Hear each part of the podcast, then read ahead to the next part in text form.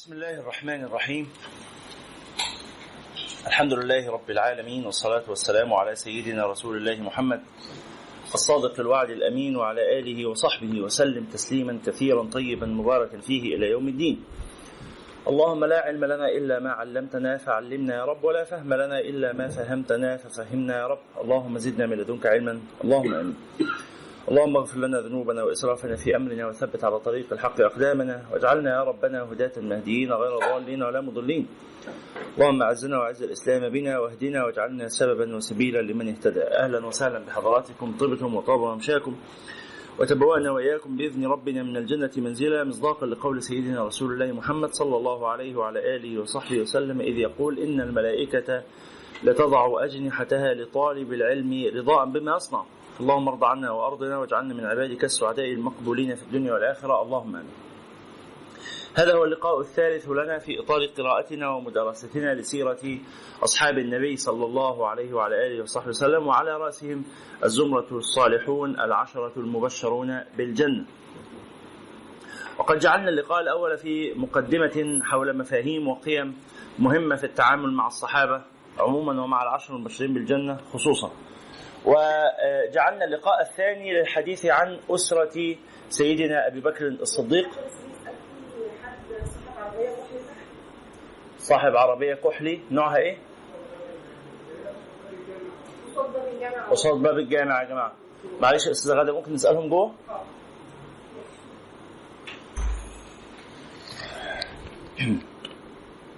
فتحدثنا عن أسرة سيدنا أبي بكر وأسرة سيدنا عمر ولم ننتهي منها. تعالوا نراجع مع بعض كده بسرعة. سيدنا أبو بكر الصديق اسمه آه عبد الله ابن قحافة ابن عثمان ابن عامر ابن عمرو ابن كعب ابن إيه؟ سعد. ابن لؤي ابن تيم الأول تيم عذرا ابن تيم ابن. مرة. ابن. كعب. ابن لؤي.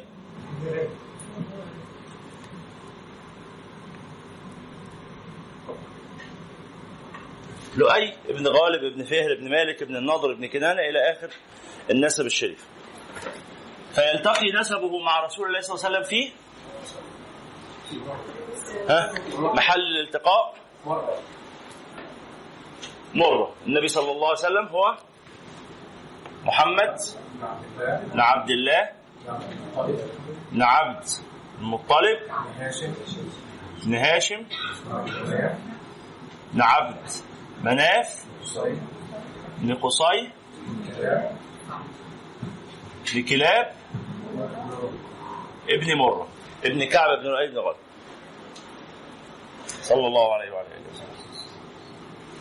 طيب سيدنا عبد الله بن قحافة اللي هو سيدنا أبو بكر تزوج بإيه؟ أربعة من النساء. أولهن كانت قتيلة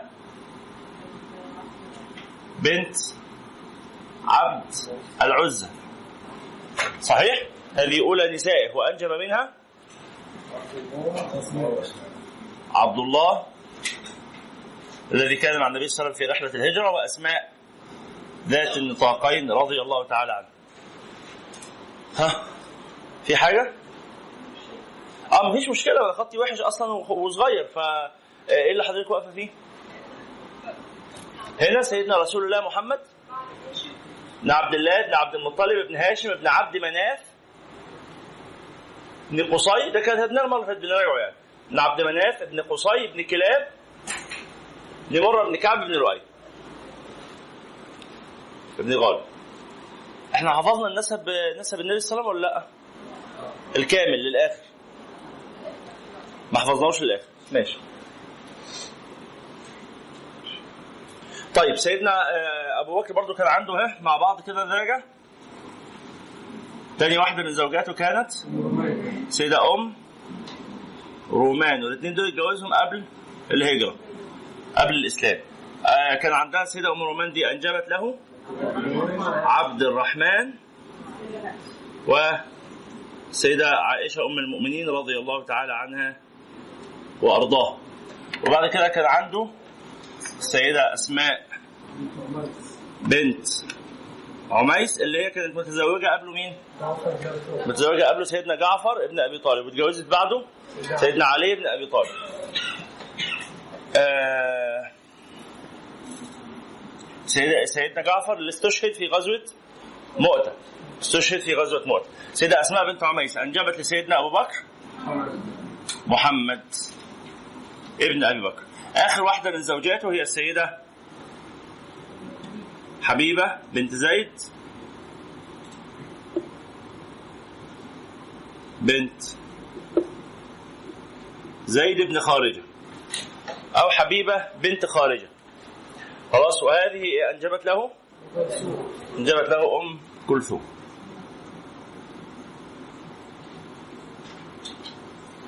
صحيح؟ هذا انتهينا منه وتحدثنا عنه في اللقاء السابق. رجعناه بس دلوقتي نمسحه وندخل على طول نكمل على سيدنا عمر. كله كاتب الكلام ده صح؟ طيب. سيدنا عمر اسمه عمر ابن الخطاب ابن نفيل ابن عبد العزة ابن رياح ابن عبد الله ابن قرط ابن رزاح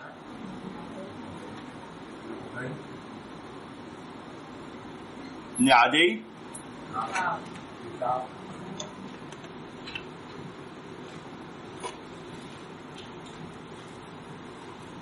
ابن كعب ابن لؤي بن غالب مرة أخرى هو سيدنا عمر ابن خطاب ابن نفيل ابن عبد العزى ابن رياح ابن قر ابن عبد الله ابن قر ابن رزاح ابن عدي ابن كعب. كنا حفظناها ثنائيات مش كده؟ يلا. عمر بن الخطاب ابن نفيل ها نفيل بن عبد العزى ابن رياح ابن عبد الله ابن قرط ابن رزاح ابن عدي بن كعب. كمان مرة. ابن نفيل بن عبد العزى ابن رياح بن عبد الله ابن قرط بن رزاح ابن عدي بن كعب. بدون آه، بدون سبورة. عمر بن الخطاب ابن نفيل بن عبد العزى ابن قرط ابن ع... ابن رياح بن عبد الله ابن قرط بن رزاح ابن عدي ابن كعب كم مرة؟ عمر بن الخطاب ابن نفيل ابن عبد العزى ابن آه، رياح ابن عبد الله ابن قرط ابن رزاح ابن كعب ابن عدي ابن كعب ابن لؤي بن غالب يبقى يلتقي نسبه مع رسول الله صلى الله عليه وسلم في إيه؟ في كعب. في كعب. اللي هو بالنسبة له يبقى الجد السابع واحد اثنين ثلاثة أربعة خمسة ستة سبعة ثمانية يبقى بالنسبة له الجد الثامن. وبالنسبة لرسول الله صلى الله عليه وسلم واحد اثنين ثلاثة أربعة خمسة ستة سبعة. الجد السابع لرسول الله والجد الثامن لعمر بن الخطاب. طيب. عمر بن الخطاب كان عنده إيه؟ تسع نساء آه، كان عنده آه، ست زوجات صح؟ وثلاث إماء أو ثلاثة أمهات أولاد فبدأنا بأولى نسائه المرة اللي فاتت اللي هي كانت سيدنا زينب بنت مضعون وهذه أنجبت له إيه؟ ثلاثة أبناء هم عبد الله وعبد الرحمن وحفصة طبعا أشهرهم عبد الله راوي الحديث الشريف من أكثر رواة الحديث عن الرسول صلى الله عليه وسلم. سيدنا عبد الله بن عمر أحد العبادلة الأربعة. العبادلة الأربعة اللي هم عبد الله بن عمر وعبد الله بن عباس وعبد الله بن مسعود وعبد الله بن عمرو. اسمهم العبادلة الأربعة. آه، دول أكثر الصحابة أخذا للعلم ورواية للعلم عن رسول الله صلى الله عليه وسلم. مرة ثانية العبادلة الأربعة دول كلهم من الصحابة. كلهم من الصحابة. وهم الأكثر أخذا للعلم عن رسول الله ورواية للعلم عن رسول الله. سيدنا عبد الله بن عباس واشتهر بالتفسير. اشتهر بالتفسير لأن النبي صلى الله عليه وسلم دعا له وقال اللهم فقهه في الدين وعلمه التأويل. وكانت إقامته فين؟ بعد وفاة رسول الله كانت إقامته فين؟ كانت إقامته في مكة. فهو مؤسس المدرسة العلمية في مكة المكرمة. عاش حياته كلها في مكة ومات فيها. عبد الله ابن عباس. ثاني العبادلة الأربعة عبد الله بن عمر. عبد الله بن عمر بن الخطاب. عبد الله بن زينب بنت مضعون رضي الله عنهم جميعا. عبد الله بن عمر بن الخطاب كانت عنايته الأكبر بالسنة بالحديث. كانت عنايته الأكبر بالحديث وكانت إقامته بالمدينة النبوية. مدينة رسول الله صلى الله عليه وسلم. فهو مؤسس المدرسة العلمية أو أحد رواد المدرسة العلمية النبوية في المدينة. ثالث واحد سيدنا عبد الله بن مسعود. سيدنا عبد الله بن مسعود. وكانت عنايته بالفقه. وكانت إقامته في العراق. أنا بقول لكم التوزيعه دي علشان تبقوا عارفين بعدين المذاهب جت منين. هقول لكم حالا دلوقتي. ثالث واحد سيدنا عبد الله بن مسعود.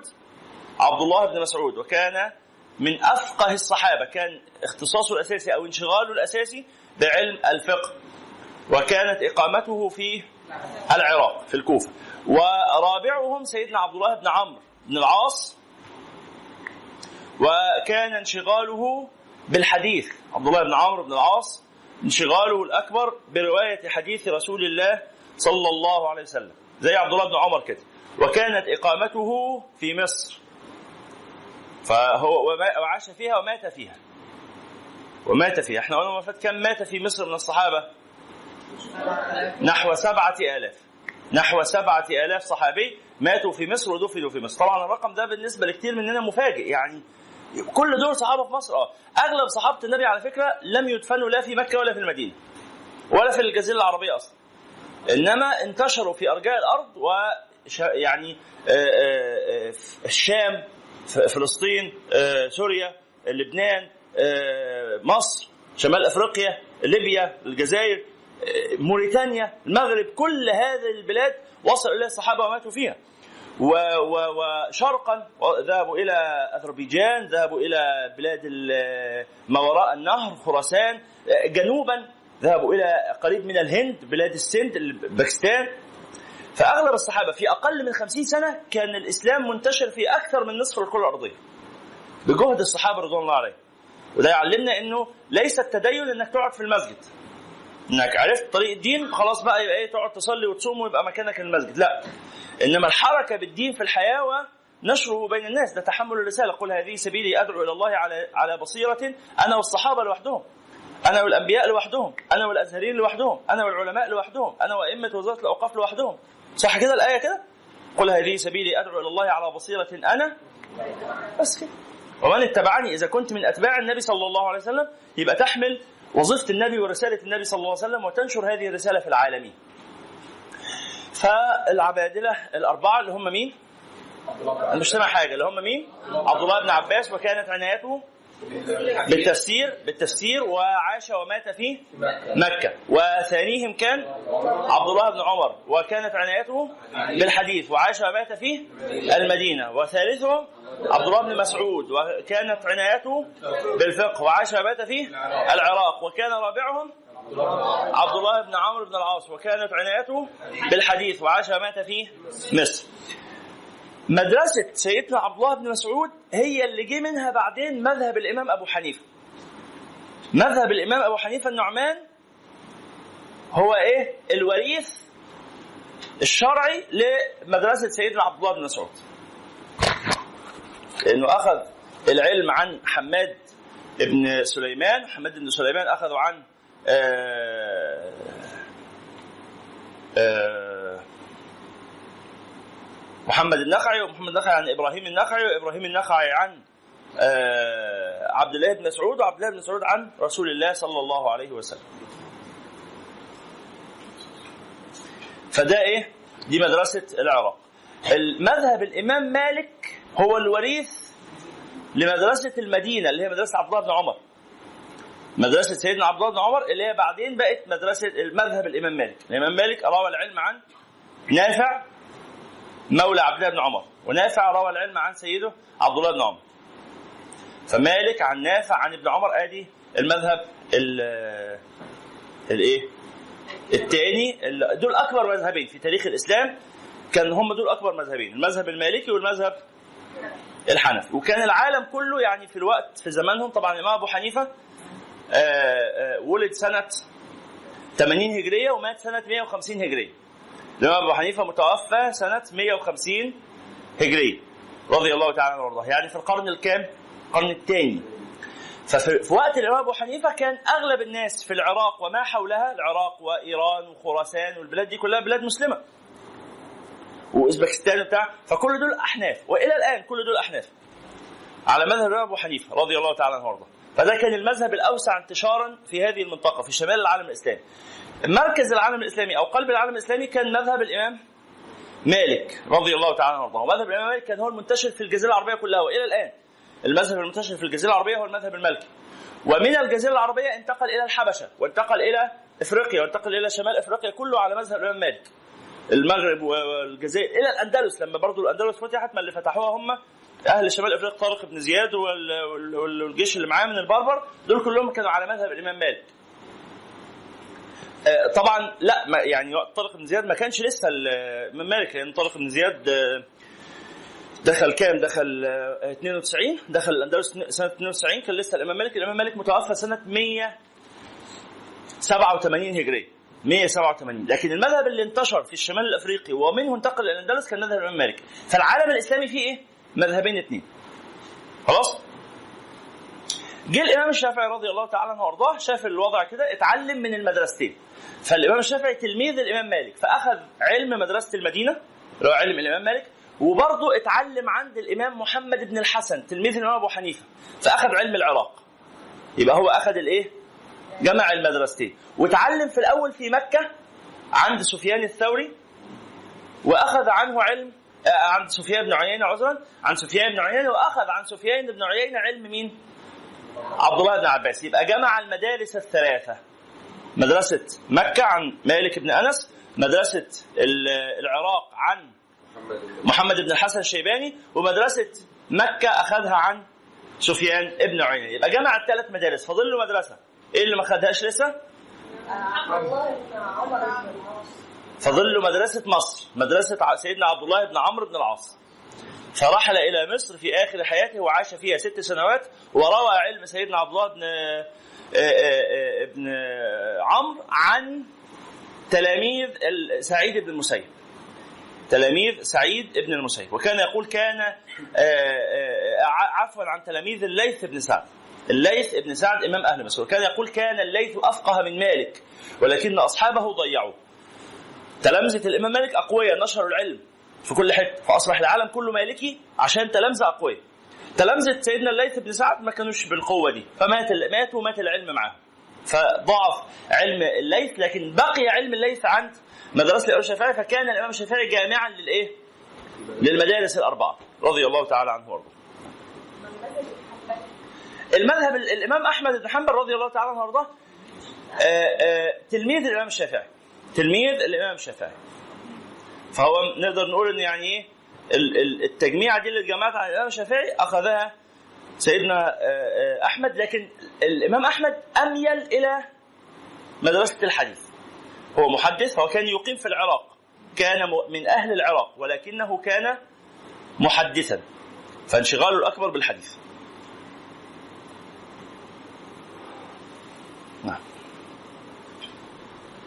الشاهد إحنا كل ده بنتكلم على سيدنا عبد الله ابن عمرو آه، عبد الله بن عمر بن الخطاب. وتاني واحد عبد الرحمن بن آه، عمر بن الخطاب والسيدة حفصة بنت عمر أم المؤمنين رضي الله تعالى عنها وأرضاها. وكنا حكينا قصة ليها المرة اللي فاتت وما كملناهاش.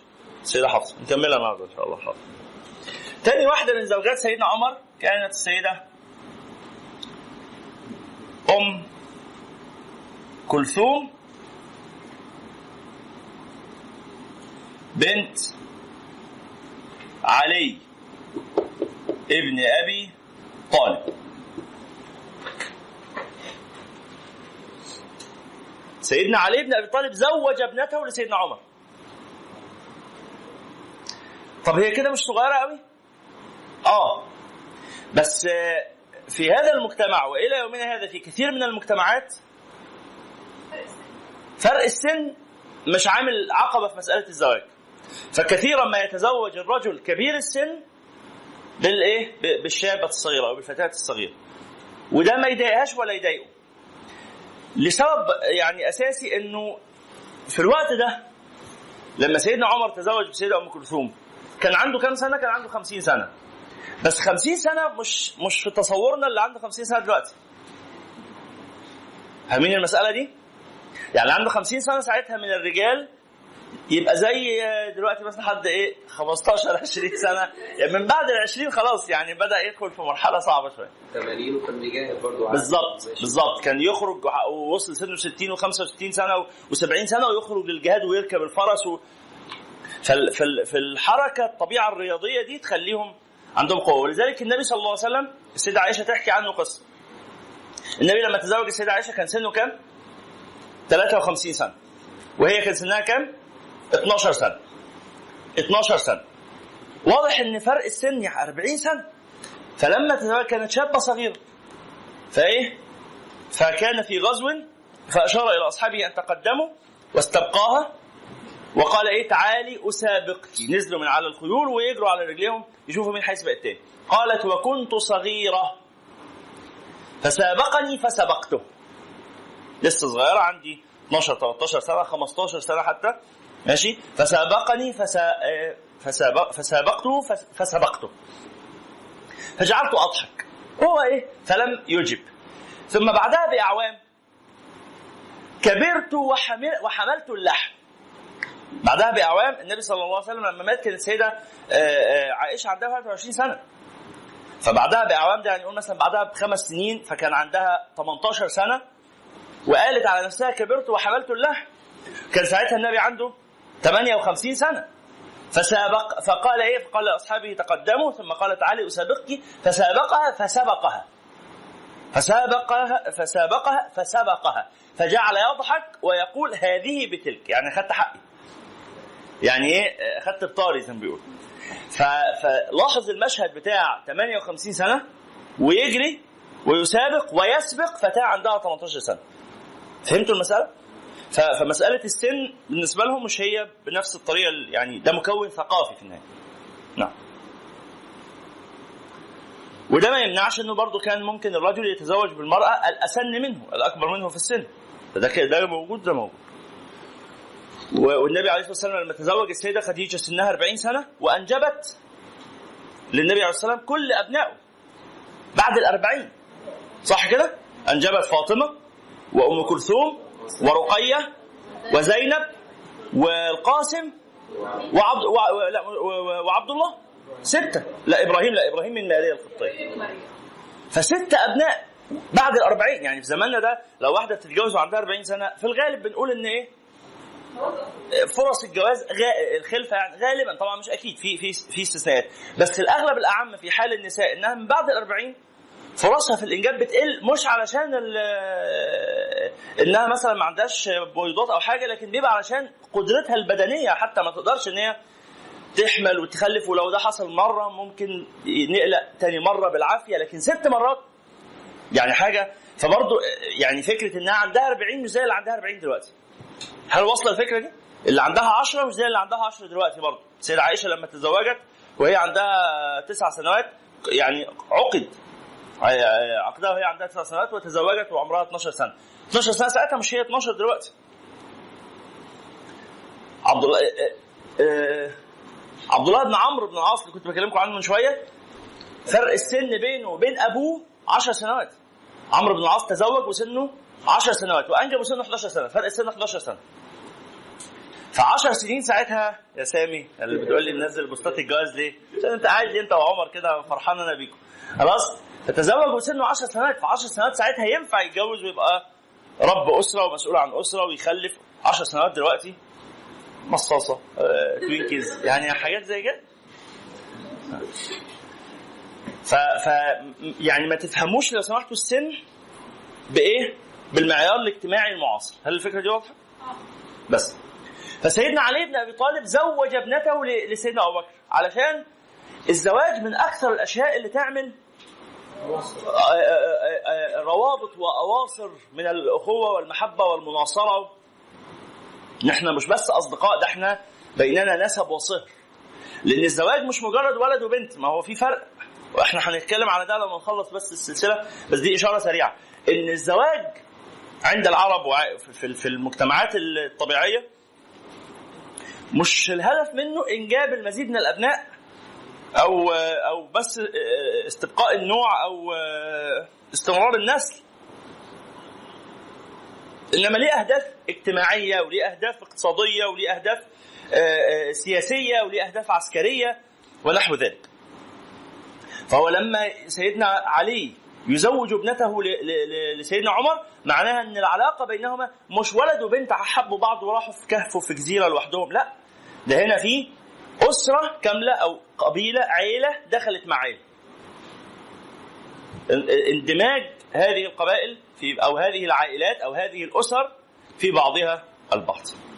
بخلاف الفكرة اللي بتغزو العالم وبتنتشر دلوقتي من التفسخ الاجتماعي اللي هو إيه؟ أنا لوحدي. فكرة الجانب الاجتماعي في الإسلام. النبي صلى الله عليه وسلم صلوا عليه طيب؟ صلى الله عليه وسلم. يقول إيه؟ آه آه، والله لا يؤمن والله لا يؤمن والله لا يؤمن. قلنا من يا رسول الله؟ قال من لا يأمن جاره بوائقه. اللي جاره مش مطمن له مش مرتاح له؟ ثم قال والله لا يؤمن والله لا يؤمن والله لا يؤمن. قلنا من يا رسول الله؟ قال من يبيت شبعانا وجاره إلى جواره جائع وهو يعلم. وسيدنا النبي عليه الصلاة والسلام بيقول ولا لم يزل جبريل يوصيني بالجار حتى ظننت أنه سيورثه. وربنا سبحانه وتعالى في القرآن بيقول آه، آه، والجار ذي القربى والجار الجنب والصاحب بالجنب وابن السبيل. الجار ذي القربى لو جارك وقريبك له حقين حق القرابة وحق الجيرة. طب لو جارك ومش قريبك له حق لمجرد إنه ساكن جنبك لمجرد إن الباب في الباب لمجرد إن الحيطة في الحيطة لمجرد إن هم فوقينا أو تحتينا ليهم حق علينا. أصبحنا دلوقتي للأسف في المدن بالذات اصبحنا ما نعرفش حاجة عن جيراننا وما ممكن تبقى عايش في عمارة ما تعرفش ساكن فيها كام واحد. للأسف أنا عمارتي فيها 44 شقة. 11 دور كل دور أربع شقق. 44 شقة. ما أعرفش منهم ولا واحد إلا واحد بس رئيس اتحاد الملاك عشان بيجمع منها فلوس الصيانة الشهرية. بس كده. العلاقة اللي ما بيننا إن هو بياخد فلوس الصيانة الشهرية. طب بقيه ال 42 شقة الثانية غير شقتي وشقته. ال 42 شقة الثانية مين اللي ساكن فيهم؟ أحوالهم إيه؟ أغنياء فقراء محتاجين. عندهم عيال كبار صغيرين ولاد بنات. ما أعرفش عنهم حاجة ولا هم يعرفوا عني حاجة. ممكن يبقى في واحد جارنا في العمارة دكتور طبيب وأنا اتعب واحتاج دكتور يسعفني وما أعرفش ان الساكن فوقية ممكن يعني ربنا سبحانه وتعالى يجعله سبب في إنقاذي ويسعفني. أنا ما أعرفش المعلومة دي. هو ما يعرفش إن عنده في العمارة ممكن حد يستفتيه في مسألة شرعية. في مشكلة. ها؟ هو في مجالس الحديث في يوم السبت كنا لسه الأسبوع اللي فات بنقرأ آه، آه، حديث الزيارة فضل الزيارة. النبي آه، عليه الصلاة والسلام يروي عن رب العزة سبحانه وتعالى أنه قال وجبت محبتي للمتحابين فيها ووجبت محبتي للمتكاتفين فيها ووجبت محبتي للمتناصحين فيها ووجبت محبتي للمتباذلين فيها ووجبت محبتي للمتزاورين فيا. الزيارة في الله. الزيارة في الله تروح تزور أخوك بس زيارة لوجه الله. إحنا ما نعرفش بيوت بعض. بندرس مع بعض اهو في المكان والناس الاقدم كمان وبقى لنا سنتين وثلاثه وما نعرفش بيوت بعض. ليه؟ مش حريصين ان إحنا نتعرف على بعض. إحنا بص أنا أصلا يعني على اخري. أنا يعني ما بطيقش الناس.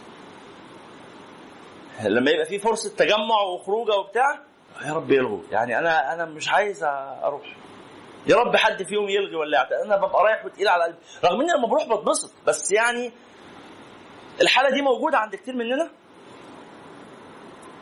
تعالى نخرج. آه إن شاء الله بكرة. بس أنا بكرة مش فاضي. طب إيه رأيك بعد بكرة؟ آه لا بعد بكرة أنا مش فاضي. طب الثلاث آه والله الثلاث عندنا. طب بص نظبط نبقى نتقابل إن شاء الله. ظبط وكلمني. ظبط وكلمني دي وحلني بقى. نتقابل إن شاء الله كمان 43 سنة. أنا فاكر كنا اتفقنا على ميعاد 43 سنة أو ترتب الحمد لله الحمد لله على السلامة. فمسألة العلاقات الاجتماعية فلما سيدنا علي بن أبي طالب يزوج ابنته أم كلثوم لسيدنا عمر بن الخطاب يبقى هو ده الأصل إن يحصل إيه؟ الترابط والتآلف. السيده أم كلثوم أنجبت لسيدنا عمر ولدين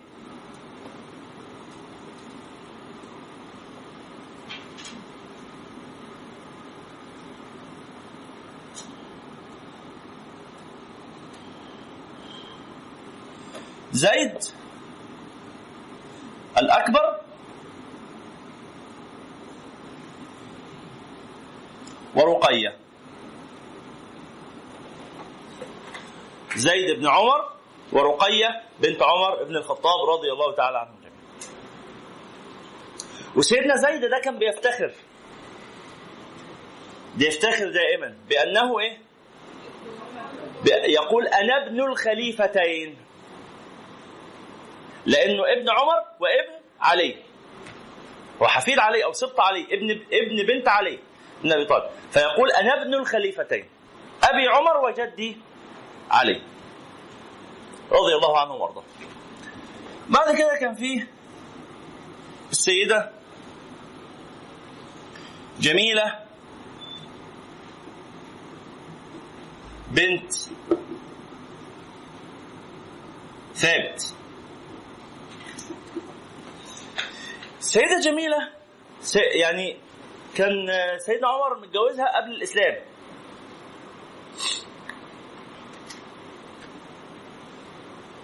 فلما أسلمت وأسلم رضي الله عنهما فقالت له كان اسمها الأول كان اسمها عاصية. كان اسمها عاصية. وكانوا يختاروا أسماء صعبة. تعرفين مثلا سيدنا الحسن كان اسمه صخر سيدنا الحسن بن علي. وسيدنا الحسين كان اسمه حرب.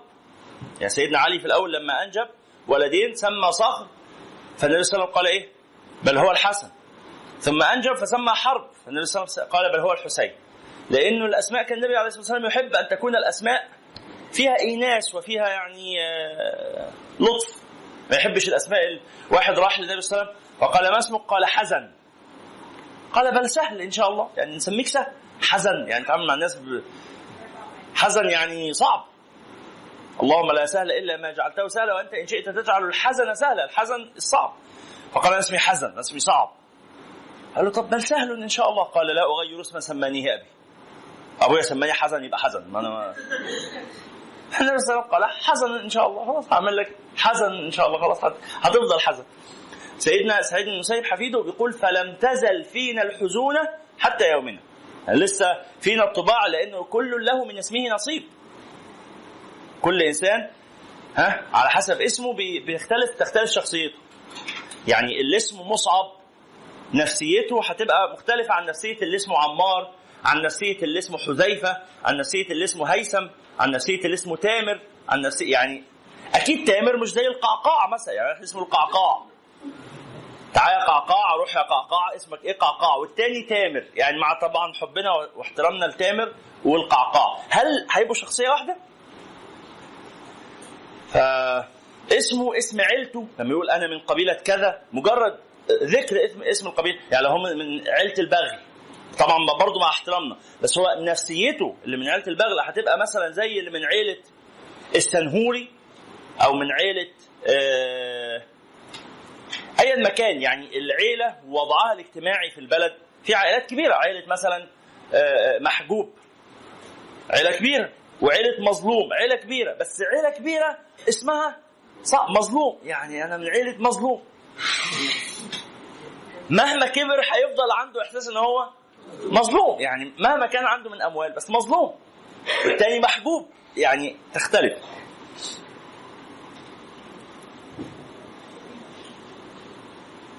فإيه كل له من اسمه نصيب.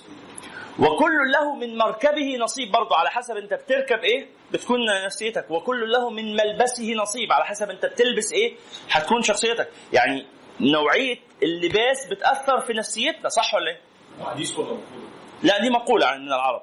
كل له من اسمه نصيب مقولة عربية. لما تلبس حاجات فرايحي كده فاتحة نفسيتك مختلفة عن نفسية اللي لابس أسود غامق نفسية اللي لابس كحلي. لو لابس بوت احساسك بنفسك وانت لابس بوت غير لو لابس جزمة غير لو لابس شبشب. ها؟ يعني لا في حاجة بتحصل في النفس. لو لابس هدوم ضيقة عليك مثلا لو لابس حزام شادد على وسطك غير لو لابس هدوم مرحرحه لو لابس جلابية لو لابس بدلة ها؟ لو لابسه فستان وانت نازلة من بيتك كده ولابسه فستان غير لو لابسة جينز يعني صح كده؟ فبالتأكيد ما يعني تحتك به من الأشياء من حولك يؤثر في نفسيتك. فهذه المرأة كان اسمها عاصية. فقالت لي النبي عليه الصلاة والسلام بيغير أسماء الناس من الأسماء الصعبة للأسماء السهلة فسميني. فقال أسميك جميلة. بدل عاصيه أسميك جميلة. فقالت تسميني بأسماء الاماء جميلة وزمردة ولؤلؤة وكده دي أسماء يعني يعني ما يتسماش بها السادة برضه. فتسميني بأسماء الاماء فلم تحب ذلك. فذهبت إلى الرسول صلى الله عليه وسلم فقالت يا رسول الله سميني. يعني أنا إيه؟ عايز أغير اسمي من عاصية فعايز اسم تاني. فقال نسميك جميلة. ولم تكن قد أخبرته بما قال سيدنا عمر. فقالت يا رسول الله إنما أتيت أشكو إليك أن عمر سماني بهذا الاسم وهو من أسماء الاماء فقال ألم تعلمي أن الله عند قلب عمر ولسانه؟ أنت جاية تعقبي على كلام عمر هو ده الاسم اللي ربنا اختاره لك يعني. الله سبحانه وتعالى هو اللي حرك لسان عمر بن الخطاب ان يقول لك الاسم ده. ألم تعلمي أن الله عند قلب عمر ولسانه رضي الله تعالى عنه وأرضاه؟ فإذا اسمها جميلة. السيدة جميلة أنجبت للنبي صلى الله عليه وسلم شخص واحد أنجبت لسيدنا عمر شخص واحد فقط هو عاصم ابن عمر. عاصم ابن عمر. وعاصم ابن عمر كانت ليه آه، آه، قصة. إنه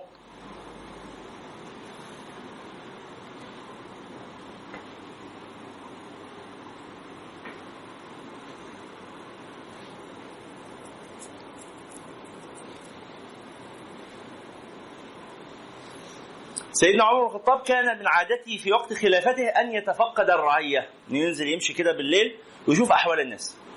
فبينما هو يسير ليلا مع خادمه إذ سمع صوت امرأة كانت في بيت من البيوت كانت تبيع اللبن. فتجهز اللبن في الليل لتبيعه في الصباح. فنادت على ابنتها أن ائتينا بماء نضعه على هذا اللبن ليكثر اللبن. فقالت لها هذه البنت ولكن أمير المؤمنين منع ذلك. قال ما حدش إيه يضع لبن يضع ماء على اللبن هذا من الغش. قالت ولكن أمير المؤمنين منع ذلك. فقالت وأين منا أمير المؤمنين؟ إن أمير المؤمنين لا يرانا. فقالت الفتاة إن كان أمير المؤمنين لا يرانا فرب أمير المؤمنين يرانا. فسيدنا عمر سمع هذا الحوار فانصرف. وقال لإيه؟ لخادمه اجعل علامة عند البيت نرجع له تاني. وانصرف إلى بيته فجمع أبناءه. فقال إنه قد حدث معي اليوم كذا وكذا فأيكم يتزوج هذه البنت؟ حد يروح يتزوج ببنت بائعة اللبن. فإني أرجو أن يكون من ذريتها ولد صالح. البنت اللي تبقى بهذه الأخلاق وهذه ال- ال- ال- عندها معاني ال- الورع قال إيه؟ أرجو أن يكون من ذريتها رجل صالح. فكلهم قالوا لا مش عايزين. ويعني يبدو فكرة برضو بائعة اللبن يعني زي اللي في زماننا مثلا واحدة قاعدة بتبيع خضرة. عارفين المسألة دي؟ واحدة قاعدة على بسطة بتبيع آه، شبت وبقدونس طبعا مع احترامنا ليهم وكل حاجة لكن اجتماعيا في السلم الاجتماعي ما تعتبرش في إيه؟ في قمة السلم الاجتماعي. ودول يعني قرشيين. من أبناء عمر بن الخطاب بغض النظر عن الإسلام أو إن هو أمير المؤمنين هو راجل آه، شريف في قومه. لكن كمان أبناء أمير المؤمنين. يتزوجوا ببيعة اللبن في معيار الكفاءة اللي إحنا عارفينه. فيعني يبدو إنه ما استريحوش. ما استريحوش خالص كلهم. رفضوا. فقال ثكلتكم أمهاتكم. والله لو لم يتزوجها أحدكم لتزوجتها أنا. البنت دي مش تخرج من العيلة. والموقف ده حدث مع جدي. ذهب يخطب لأحد أبنائه. ورايحين يشوفوا البنت. فلما رأوها الولد آه، آه، يعني رفض. ما ما ما استريحش. هو شافها مرة واحدة وما استريحش للموضوع فرفض. فأبوه قال آه، والله أنت ما تستاهلها. فسأتزوجها أنا وتزوجها وأنجب منها يعني خلقا كثيرا. سبحان الله. آه، المسائل دي برضه ممكن تبقى بالنسبة لنا إحنا دلوقتي إيه؟ غريبة لكن كانت معتادة في في قريتهم أو في بلدهم. آه، كان ده مقبول ما فيش فيه مشكلة. كان ده حدث مع أبو جدي. هو ليه في كلمة مثلا سيدنا عمر مش مشهورين يعني إن هم لا سيدنا عمر آه, آه سيد آه، أخونا سامي بيقول هو ليه كتير من أبناء سيدنا عمر مش مشهورين قوي يعني رغم إنهم أبناء عمر بن الخطاب رضي الله عنه. شهرة أبوهم غطت عليهم. عشان تطلع يعني تقدر تبان في وسط التنافسية عالية قوي إنك في وسط المجموعة دي كلها يبقى ليك اسم صعب. فلذلك يعني عبد الله بن عمر حفصة بنت عمر يعني مجموعة أسماء قليلة هي اللي كان ليها شهرة يعني. والشاهد إن ده طبيعي برضو أبناء المشهورين مش مش لهم مشهورين. وال- والمشهورين آبائهم مش مشهورين يعني. المهم إنه إيه قال لهم لو لم يتزوجها أحدكم تزوجتها أنا. ف آه، بعد يعني الحاح وافق عاصم أن يتزوجها تزوجها كان اسمها السيدة فاطمة. ومنهما أتت بنت اسمها ليلى. ليلى بنت عاصم. ليلى بنت عاصم ابن عمر ابن الخطاب. ليلى بنت عاصم هذه تزوجها عبد العزيز ابن مروان. ومنهما جاء عمر. عمر ابن عبد العزيز الخليفة المشهور الخليفة الأموي هو حفيد عمر بن الخطاب. معلش؟ التاني عاصم ابن عمر تزوج السيدة فاطمة بنت بياعة اللبن. وأنجبها بنتا اسمها ليلى. ليلى تزوجت برجل اسمه عبد العزيز بن مروان. عبد العزيز بن مروان أحد يعني زعماء أو أحد قادة بني أمية. فأنجب عبد العزيز من ليلى ولدا هو عمر بن عبد العزيز الذي أصبح خليفة بعد ذلك. فعمر بن عبد العزيز حفيد عمر بن الخطاب أنه ابن عمر ابن ليلى بنت عاصم ابن عمر. مش عاصم جد عمر ابن عبد العزيز؟ ها جده المباشر. وعمر بن الخطاب جده الثاني من جهة أمه جده لأمه. ولذلك كان إيه يعني يحرص دائما عمر بن عبد العزيز على التشبه بجده.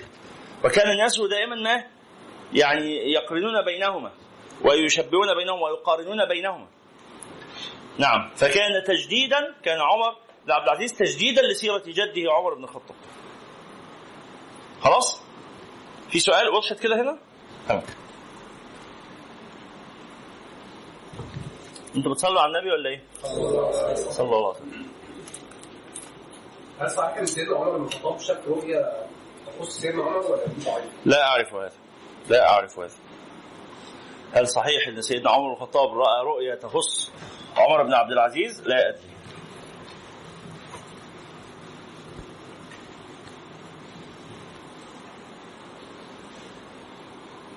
طيب. يبقى السيدة جميلة بنت ثابت أنجبت إيه؟ أنجبت مين؟ أنجبت عاصم ابن عمر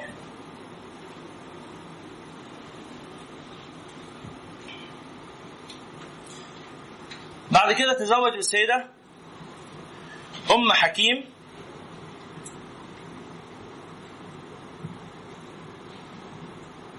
بنت الحارث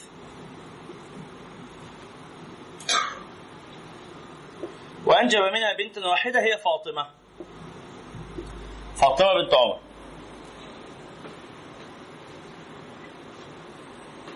ولم يكن يعني لهما شهرة كبيرة في التاريخ.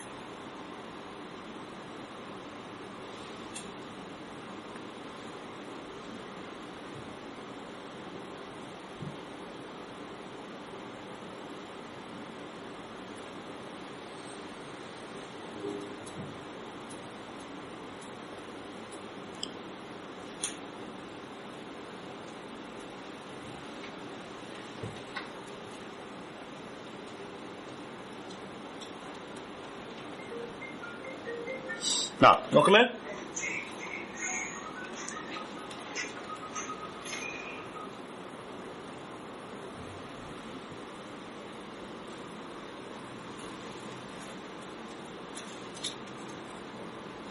السيدة فاطمة يعني كان ليها موقف جميل أن أباها من العشر المبشرين بالجنة وزوجها من العشر المبشرين بالجنة تزوجت بسعيد بن زيد. تزوجت بسعيد بن زيد أحد العشرة المبشرين بالجنة وكان آه، ابن عمي عمر بن الخطاب. فعمر بن الخطاب زوج ابنته بابنة عمي بابن عمه سعيد بن زيد.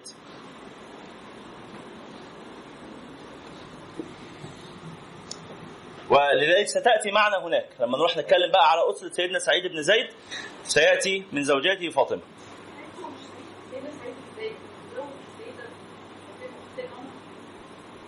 فاطمة أخت سيدنا عمر؟ لا فاطمة بنت سيدنا عمر.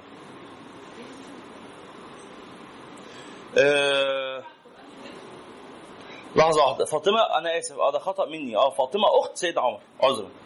ليست ليست هذه فاطمة. عفوا. صح فاطمة أخت عمر الخطاب مش فاطمة بنت عمر الخطاب. اللي اللي سمع القرآن في بيتهما. نعم. اللي أسلم سيدنا عمر في بيتها. هي فاطمة بنت الخطاب. نعم. يبقى لا عذرا هذا خطأ. الدقيقة السابقة هذه خطأ. ينفع آه لا عادي واحدة تتجوز جوز عمتها ما فيش مشكلة لأنه زوج العمة ليس من المحارم. زوج العمة ليس من المحارم. يمكن الجمع بين البنت وعمتها لا ما ممكنش. زي البنت وأختها كده محرم مؤقت. فما يمكنش الجمع بين البنت وعمتها ولا بين البنت وخالتها ولا بين البنت وجدتها ولا بين البنت. وابنة أخيها ولا بين البنت وابنة أختها على سبيل التأقيت. قياسا على الأخت أنه كلهن كالأخت. لا يمكن الجمع بين كل امرأتين إذا انقلبت إحداهما رجلا حرم عليه الزواج بالأخت لهم المحارم من النساء المرأة إذا كانت محرم لامرأة. طيب فلا معلش إحنا هنا بنتكلم على السيدة فاطمة بنت عمر مش فاطمة بنت الخطاب. نعم. بعد كده خامس النساء.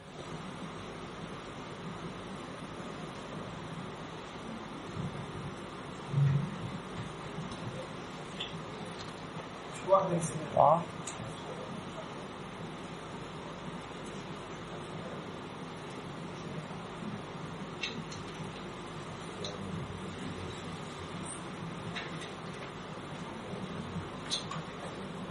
السيدة أم كلثوم.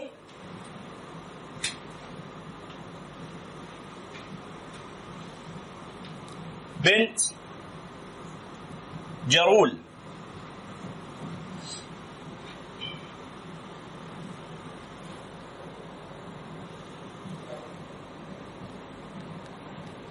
وأنجب منها ولدين. هما زيد الأصغر وعبيد الله. وآخر النساء وسادسهن السيدة عاتكة.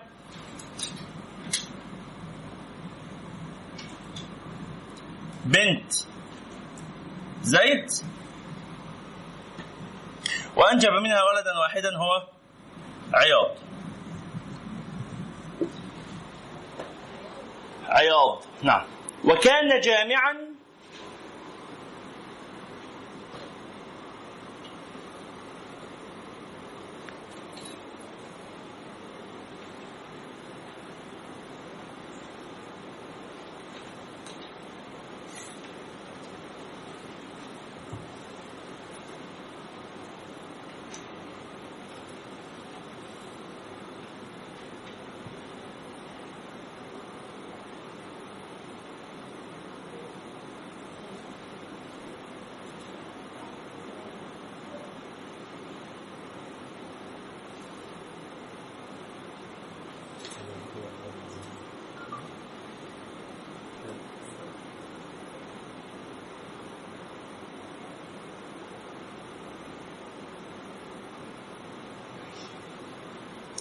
نعم.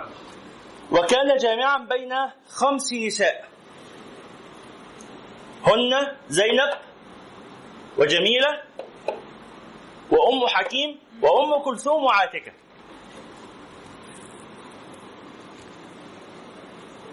كان جامعا بين خمس نساء قبل الإسلام. فلما أسلم طلق واحدة منهن. لا أعرف الآن يعني نسيت الآن أيهن. لكنه كان جامعا بين خمس من النساء طلق إحداهن عندما أسلم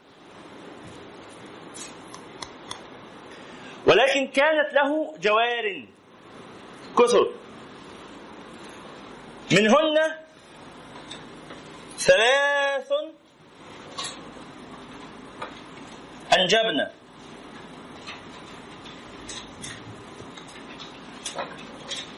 وهن لهية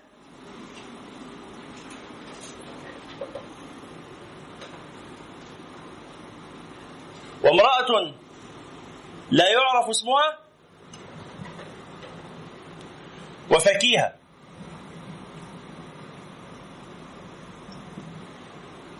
فأما لهية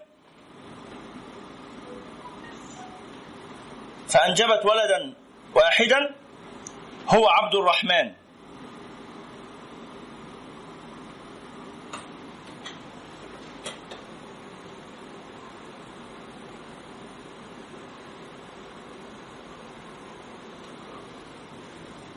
وأما هذه المرأة مجهولة الاسم فأنجبت عبد الرحمن أيضا.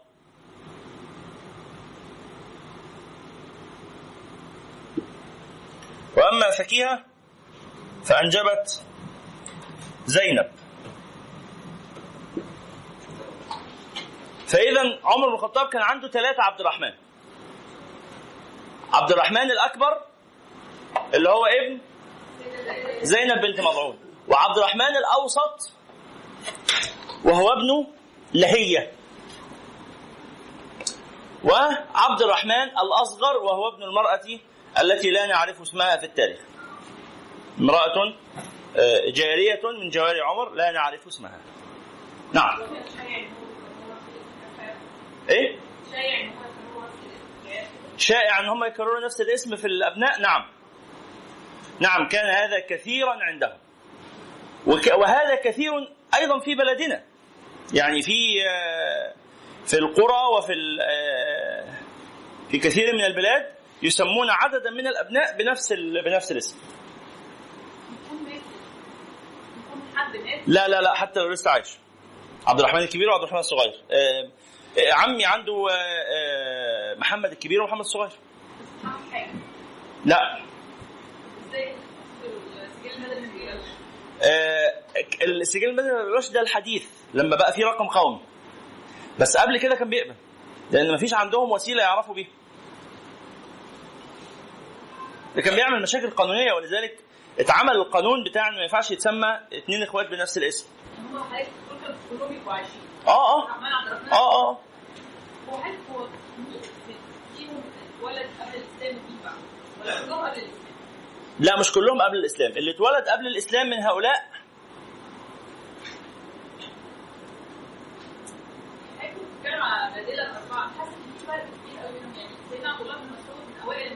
كل هؤلاء كل هؤلاء ولدوا في الإسلام. كل هؤلاء نعم. نعم كل هؤلاء كل أبناء عمر ولدوا في الإسلام. لأنه أسلم صغيرا. سيدنا عمر لما أسلم كان سنه كام سنة؟ كان آه، 33 سنة. 33 سنة. لم يكن قد أنجب. لكن أدقق في هذه المعلومة واكدها المرة الجايه خليني أدقق هذه المعلومة. أي أبناء عمر ولد في الإسلام وايهم ولد قبل الإسلام ااكد على هذا المرة الجايه اتفضل وإيه مفهوم الجوائز؟ مفهوم الجواري أن امرأة من جيش المحاربين من جيش الأعداء وهزم أعداء هزم أهلها حربا. يعني لم يكن بيننا وبينهم سلم ولا هدنة ولا صلح ولا أسلموا ولا شيء إنما حاربوا حتى هزموا. فالحكم في هؤلاء أن الرجال يقتلون أو يفدون يعني يبادلون بالمال أو يبادلون بالرجال هو تبادل آه، يعفى عنهم ثلاث أحكام للرجال. الرجل يا إما يقتل يا إما يستبدل يستبدل بمال أو يستبدل برجال اللي هو اسمه الفدو أو الفداء فإما منا بعد وإما فداء. المن بقى ده الرقم ثلاثة اللي هو الإطلاق بدون مقابل. هذا في الرجال. أما النساء والأطفال فيسترقون. يعني يسترقون يعني يضمون إلى بلاد المسلمين خدما مع الإبقاء على حياتهم. يعني لا يقتلوا لأنه ما يعني لم يذنبوا في شيء حاضر. لم يذنبوا في شيء ولكن يضموا إلى بلاد الإسلام على سبيل الإيه؟ ال- إن هم يبقوا خدم لينشأوا في ديار المسلمين وينشأوا على الإسلام. الأطفال الصغيرين دول يتربوا في بلاد المسلمين فيتربوا مسلمين والنساء دول لو فضلوا قاعدين مع أهاليهم هناك يبقوا مظنة إنجاب المزيد من الأبناء اللي يعني يبقوا يشكلوا عداوة مستقبلية للإسلام. فيبقوا خدم. الخدم دول يا إما نفضل محافظين عليهم في بيوتنا. وإن هم ليهم قيمة بيباعوا ويشتروا. وكان الخادم سعره بيختلف اختلاف كبير جدا. على حسب إمكانياته على حسب علمه وعلى حسب سنه وعلى حسب آه، كفاءته القتالية وعلى حسب قدراته مثلا آه، العلمية. ففي بعض الخدم كانوا يقروا ويكتبوا. فالسادة يمسكوهم الحسابات مثلا بتاعة الحقل أو بتاعة التجارة. فاللي بيقرأ ويكتب ده وبيحسب كان يبقى ثمنه غالي. كان يوصل ثمنه مثلا ل 50 ألف دينار. لكن في خادم شيال إمكانياته محدودة. فده كان يبقى ب 15000 أو ب 20000 دينار أو ربما أقل من كده. آه، كان في جارية آه، كبيرة السن امراه عجوز. اللي هيشتريها يعني إيه؟ ممكن تقعد مع العيال شوية أو حاجة لكن ما بتقومش بخدمات كتير. فدي يبقى سعرها قليل. واحدة ثانية تبقى صغيرة السن ممكن تبقى شاعرة أو ممكن تبقى مغنية. أو ممكن تبقى وهكذا على حسب إمكانياتها. واخدة كورسات إيه؟ واخدة آه، بتشتغل مثلا أوتوكاد. يعني على حسب مهارة الموظف مش ده اللي بيحصل؟ إنه على حسب إمكانيات ومهارات الموظف بيزيد الإيه؟ السالري مش بيسموه كده؟ سعر يعني في النهاية ده سعر. فإحنا ما زلنا إلى يومنا هذا بنشتري الناس بس بنشتريهم بشياكة يعني بس أو أو من غير شياكة الصراحة عادي بنشتريهم. حتى اللعيبة يقول لك إيه اللاعب بيتباع ويشترى. فهو نفس المعنى تقريبا مع اختلافات يعني بس. طب كان بيجي زي موضوع الجواز.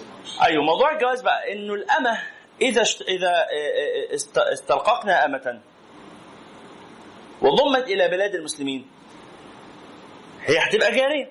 الجارية دي يا إما تكون عند سيدها للخدمة فقط يا إما للخدمة والاستفراش. الاستفراش يعني يطأها يجامعها. بس شرط الاستفراش ألا يزوجها بغيره. فممكن تبقى واحد واحد عنده ثلاث خادمات في البيت فيجوز اثنين لآخرين. خلاص يزوجها لآخرين من العبيد. يعني عارف القصة بتاعت المكواجي اللي بيتجوز الخدامة؟ حاجة كده إنه العبيد مع بعض بيتجوزوا من بعض. فيزوج أمته لعبده أو لعبد غيره. ده اختيار. أو يزوج أمته لسيد. بس شرط في هذا إن السيد يكون لا يملك المال الذي يستطيع به أن يتزوج حرة. لأنه من استطاع أن يتزوج بالحرة لم يجوز له أن يتزوج بالأمة آه، يبقى إما أن يزوجها لعبد غيره أو إما أن يزوجها لحر آخر أو أن يستفرشها هو يستفرشها هو يعني؟ يعني تاخد فترة العدة ثلاث أشهر أو شهرين شهرين عدة تتأكد من خلو رحمها أن هي مش حامل من زواج سابق أو من آه، سيد سابق كانت عنده ثم يعاملها معاملة الأزواج. تبقى زيها زي كده ولا لا تخير لا, لا تخير في ذلك. فخلاص يعني يفضل من باب العشرة والذوق وبتاع لكن لا يجب ذلك. فتستفرش فإن أنجبت تتحول يبقى اسمها أم ولد ما تبقاش اسمها جارية. أم ولد أم ولد يعني مش مش ولدت إن إن حملت. حتى ولو الحمل بطنها ده سقط حتى لو سقطت الحمل. تبقى اسمها أم ولد. أم ولد يعني تبقى عنده فقط تخدمه ويستفرشها أو يجامعها لكن لا يجوز له أن يبيعها ولا أن يهبها ولا أن أي حاجة خالص يفعلها فيها. أول ما يموت تصبح حرة. أول لما يموت تصبح حرة. فهذا معنى أم الولد. فهذه كانت أم ولد. أم عبد الرحمن دي أم ولد. و- ول- ولهي برضو أم ولد وفكيها أم ولد. أم ولد يعني جارية أنجب منها. طب لو جارية ما أنجبش منها يبقى يحق له طبعا أم الولد يحق له أن يعتقها. ممكن يقول لها خلاص ما بقيتيش خادم مش لازم تستني لغاية ما أموت. انت حرة من الآن فعلي ما شئت. طب لو هي لسه عايزة تقعد معاه وكان بيحصل بقى كتير في أمهات الأولاد إن هي إيه يخيرها في عتقها فتأبى. يعني لها لو تحبي أعتقك. ما ترضاش. ليه ما ترضاش؟ لأنها تحب أن تبقى وهو متزوج بأربعة. فلو أعتقها يبقى مش هتعرف تتجوزه إلا أن يطلق إحدى نسائه ومش أكيد إن هو هيطلق. فكانت تختار أن تبقى. خلاص؟ فيا إما أم الولد يا إما يعتقها يا إما تبقى عنده. لكن لو ما تز... ما انجبش منها أو ما حملتش منه لو ما حملتش يبقى هي ما زالت جارية. جارية يعني يستفرشها إن شاء أو و- وتخدمه إن شاء أو يبيعها. لو هيبيعها أو يعتقها طبعا. لو هيبيعها يبقى لازم السيد الجديد يستبرئها. يعني تقعد عنده شهرين قبل ما يجامعها. إن أراد أن يطأها لازم يستبرئها شهرين عشان يتأكد إنها ليست حامل من سيدها السابق والأبناء اللي بيجوا دول منسوبين عادي لأبوهم ولأمهم. و- وفكرة العبودية دي أو الرق أو الجواري أو الكلام ده كله تصورات المعاصرين عنه يعني واحد عنده عبد يعني إيه معريه وموقفه في الشمس وبيجلده يعني هو ده تصور العبيد إن لازم أكون بجلده. ونص الفوقاني عريان. يعني التصور ده يا جماعة مش تصور صحيح. النبي عليه الصلاة والسلام يقول من كان أخوه تحت يده قال إخوانكم خوالكم. يعني خدامكم. إخوانكم اللي بيخدموكم دول يا جماعة إخوانكم. يعني فاهمين المعنى؟ عايز النبي عليه الصلاة والسلام بيقول اللي بيخدموكم إخوان لكم. ليسوا يعني بشرا لستم بشرا وهم ليسوا بشرا. إنما أنتم وإياهم سواء. طبعا هذه الفكرة لم تكن موجودة في الدنيا كلها لغاية خمسين سنة فاتوا يعني من خمسين سنة بس كان في تصور إنه ال ال ال أصحاب البشره السمراء دول ليسوا بشرا. إنما هو هم كائنات أحط تطوريا.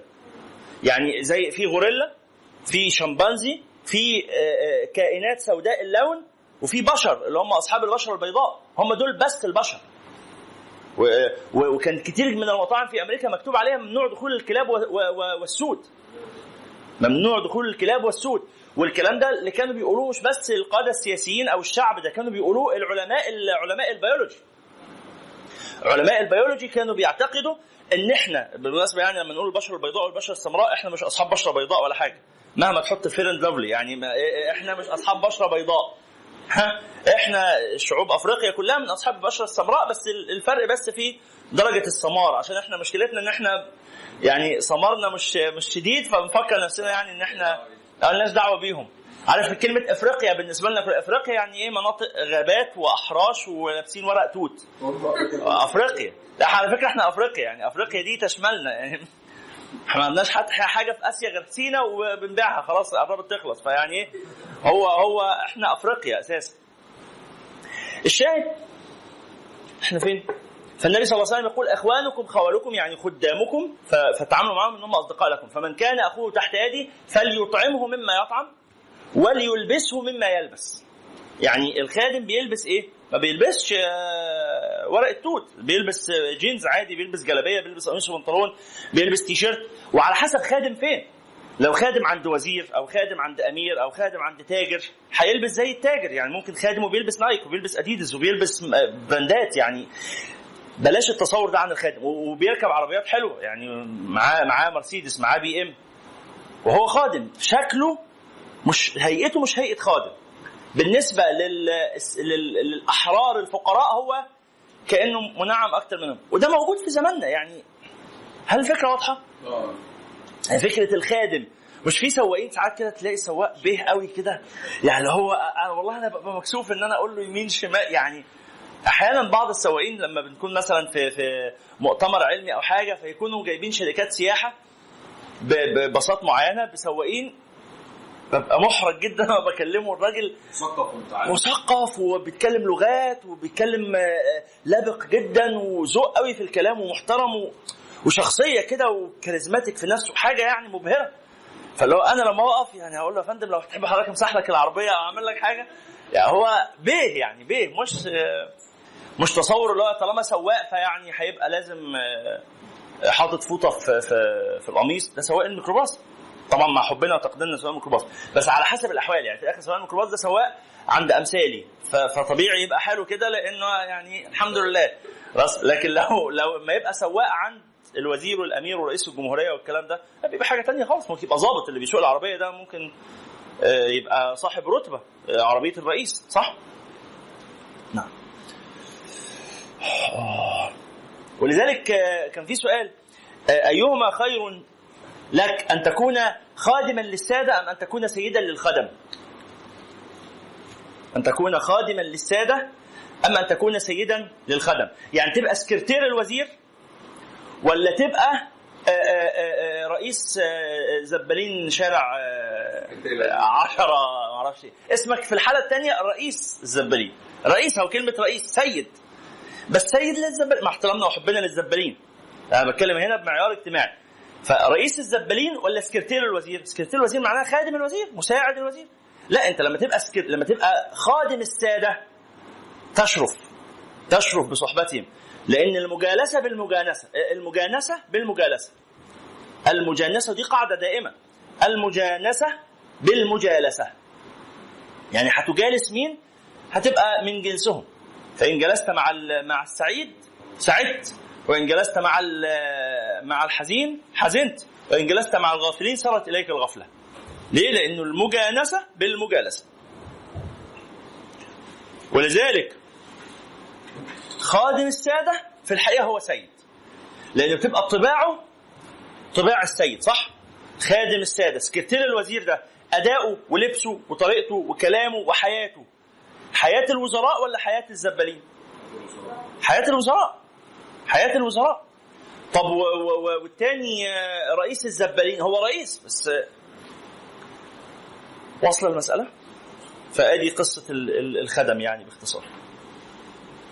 يبقى آدي أسرة عمر بن الخطاب. تعالوا كده نقول اسمه مرة تانية. هو عمر ها؟ عمر بن الخطاب نفيل بن عبد العزى ابن رياح بن عبد الله ابن قرط بن رزاح ابن عدي ابن كعب. بن لؤي بن غالب. عنده من الأبناء كام بقى؟ تعالوا نعد الولاد. الولاد. واحد عبد الله. اثنين عبد الرحمن. ثلاثة زيد الأكبر. أربعة عاصم. خمسة زيد الأصغر. ستة عبيد الله. سبعة عياض. ثمانية عبد الرحمن الأوسط. تسعة عبد الرحمن الأصغر. ممكن نميزهم كده نقول ده الأكبر. وده الأوسط وده الأصغر. بيبقى ليه بقى شيخ يعني؟ تتعامل مع الناس دي كلهم طبعا. آه إيه المشكلة؟ دي آه. شوف سؤال جميل جدا. هو لما يخلف كتير كده طب تعال نعد البنات الأول. البنات كام؟ واحد حفصة اثنين رقية ثلاثة فاطمة أربعة زينب. زينب يبقى عنده كام؟ 13 13 ده مش عدد كبير. 13 مش عدد كبير. في زماننا المعاصر جدتي أم أبي مباشرة عندها 16 أنجبت هي لوحدها. مش مش جدي جدي يعني له نساء كثر. جدتي 16 خلاص؟ إيه؟ بسم الله ما شاء الله.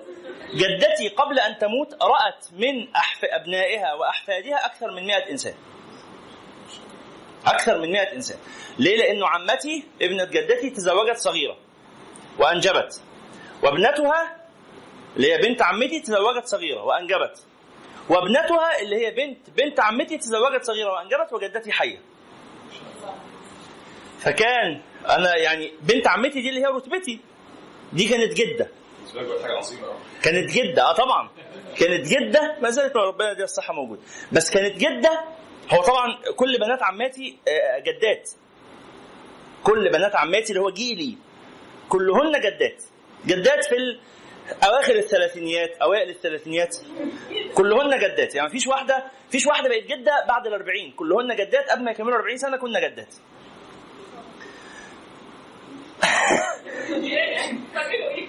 بنعمل إيه؟ بن- بنتجوز ونخلف. ما حاجة. خلاص. فيعني اخرهم آخرهم آخر واحدة كانت بقت جدة في بنات عمي بنات عمتي قصدي جدة وعندها 36 سنة. طبعا هو سن الجدودة الطبيعي 21 سنة. سن الجدود أنتوا عارفين سن الرشد؟ إحنا قلنا الكلام ده قبل كده. سن الرشد كام سنة؟ 21 سنة. ليه سن الرشد 21 سنة؟ لأنه سن الجدودة.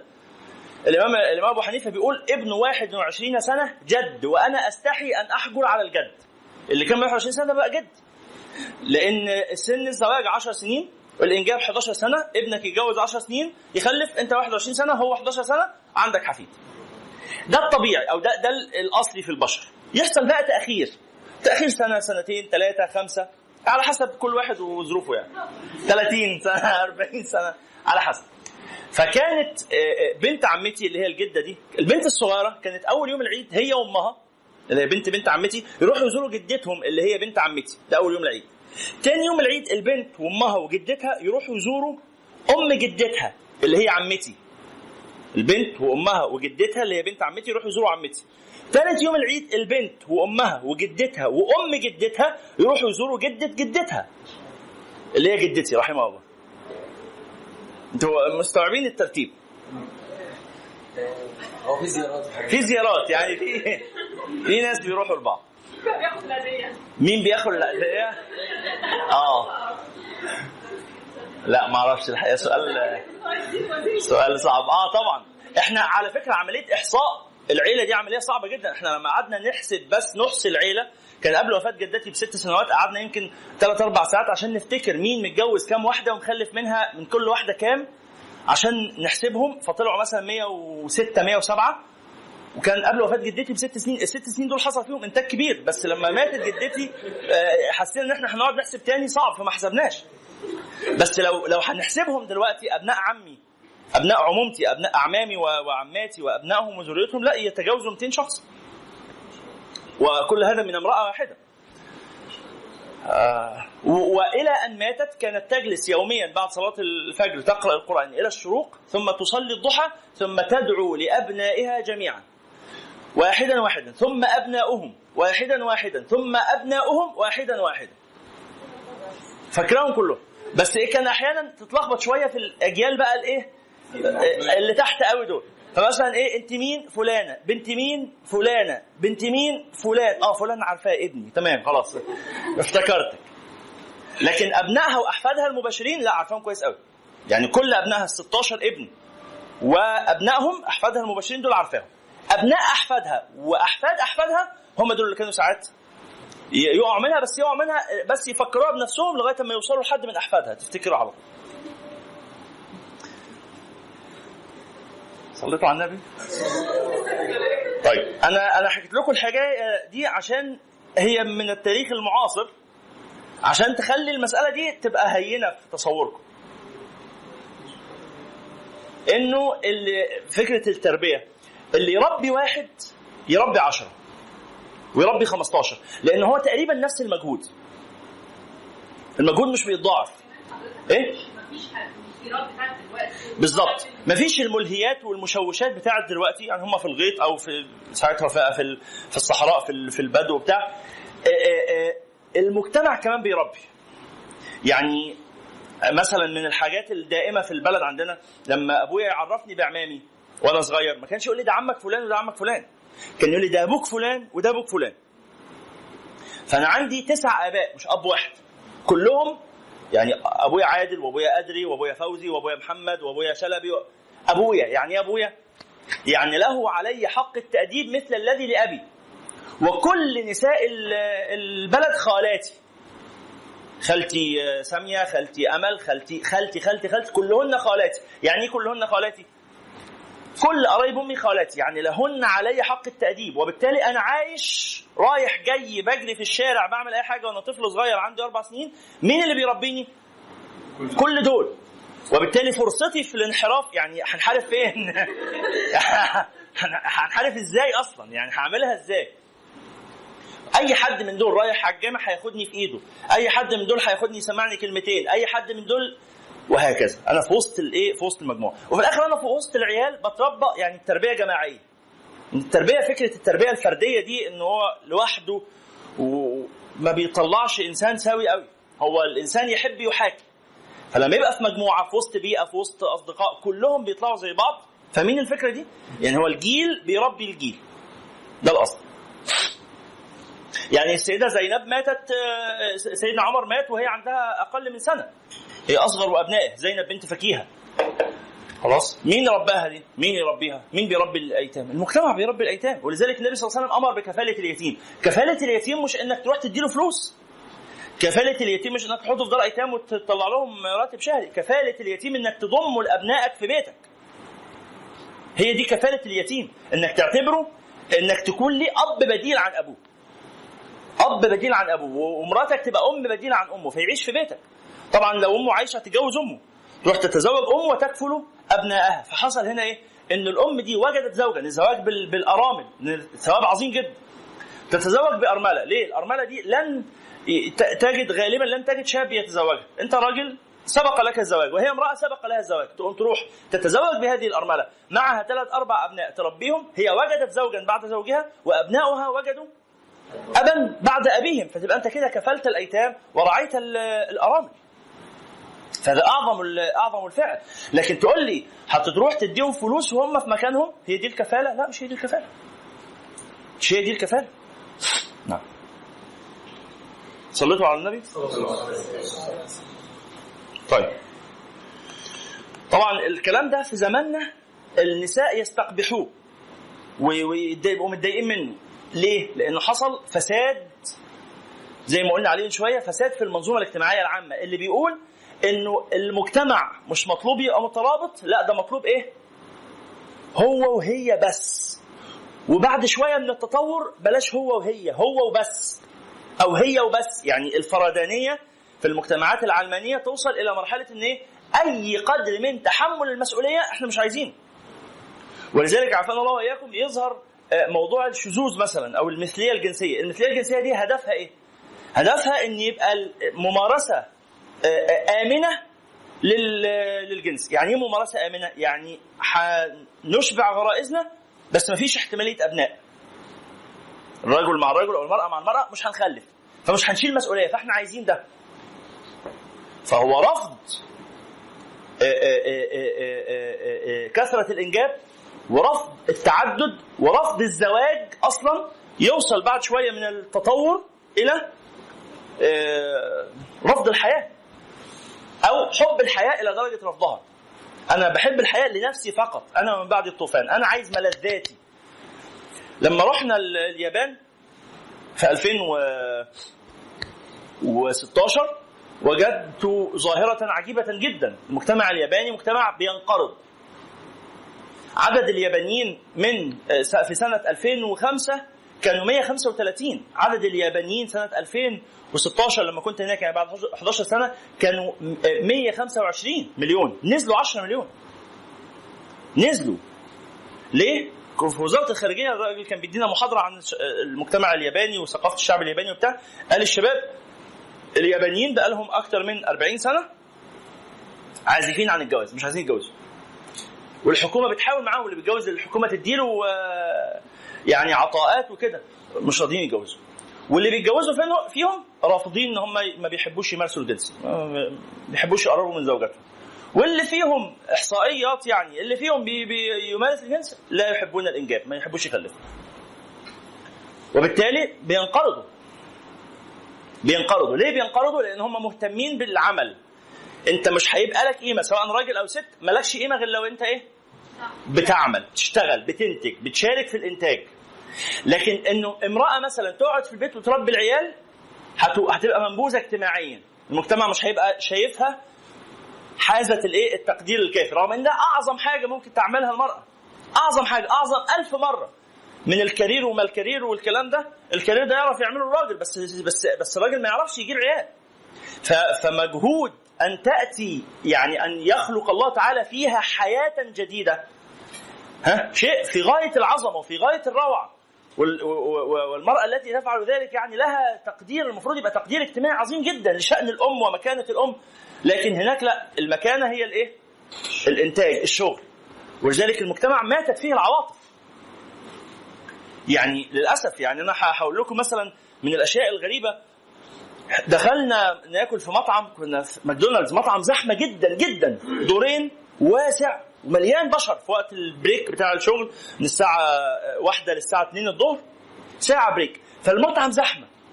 بس مفيش حس مفيش نفس. كل واحد قاعد منظر الناس يعني يتصور فيديو كده والله يبكي القلب. ليه؟ كل واحد قاعد قدامه الساندوتش بتاعه بياكله في صمت تام.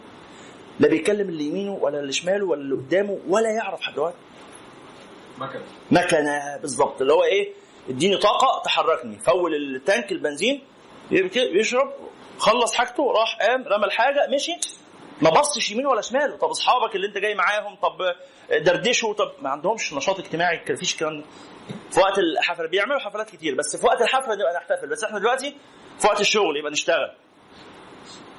لدرجة بقى في ظاهرة الرجال آه، يخرجوا آه، من أعمالهم يروحوا المدارس مدارس الثانوية بنات يروحوا يأجروا البنات بتوع ثانوي عشان إيه؟ حاجة غريبة جدا.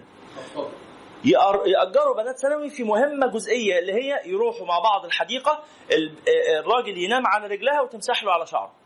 لمدة ربع ساعة ويدفع لها 500 ين حاجة يعني يعني هو ده اخرك في الاكشن يعني خدت خدت البنت ودفعت لها فلوس ووافقت تيجي معاك عشان تمسح لك على شعرك.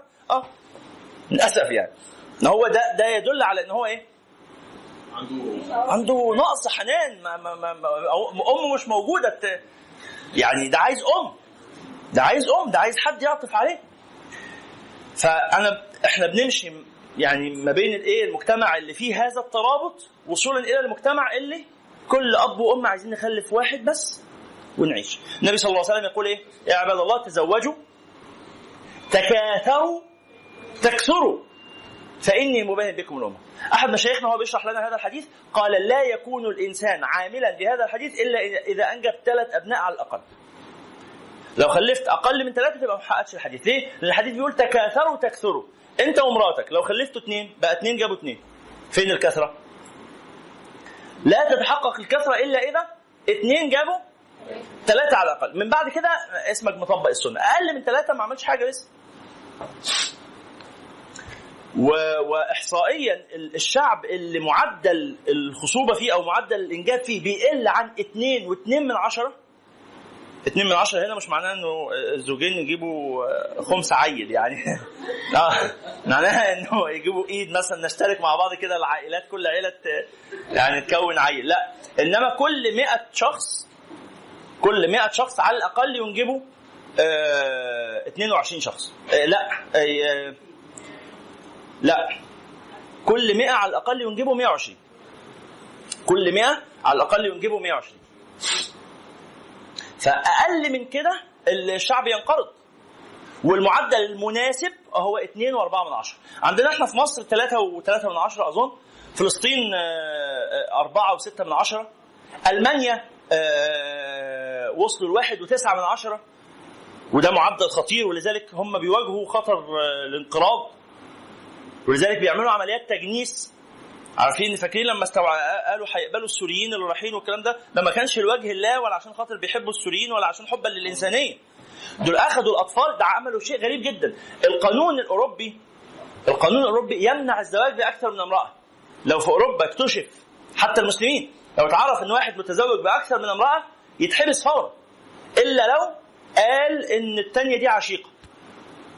وده حصل فعلا. آه لا عشيقه عادي. ما إحنا يعني طالما ان public و no feeling يعني يعني why not فلو عشيقة إحنا ما عندناش مشاكل نحب الإيه؟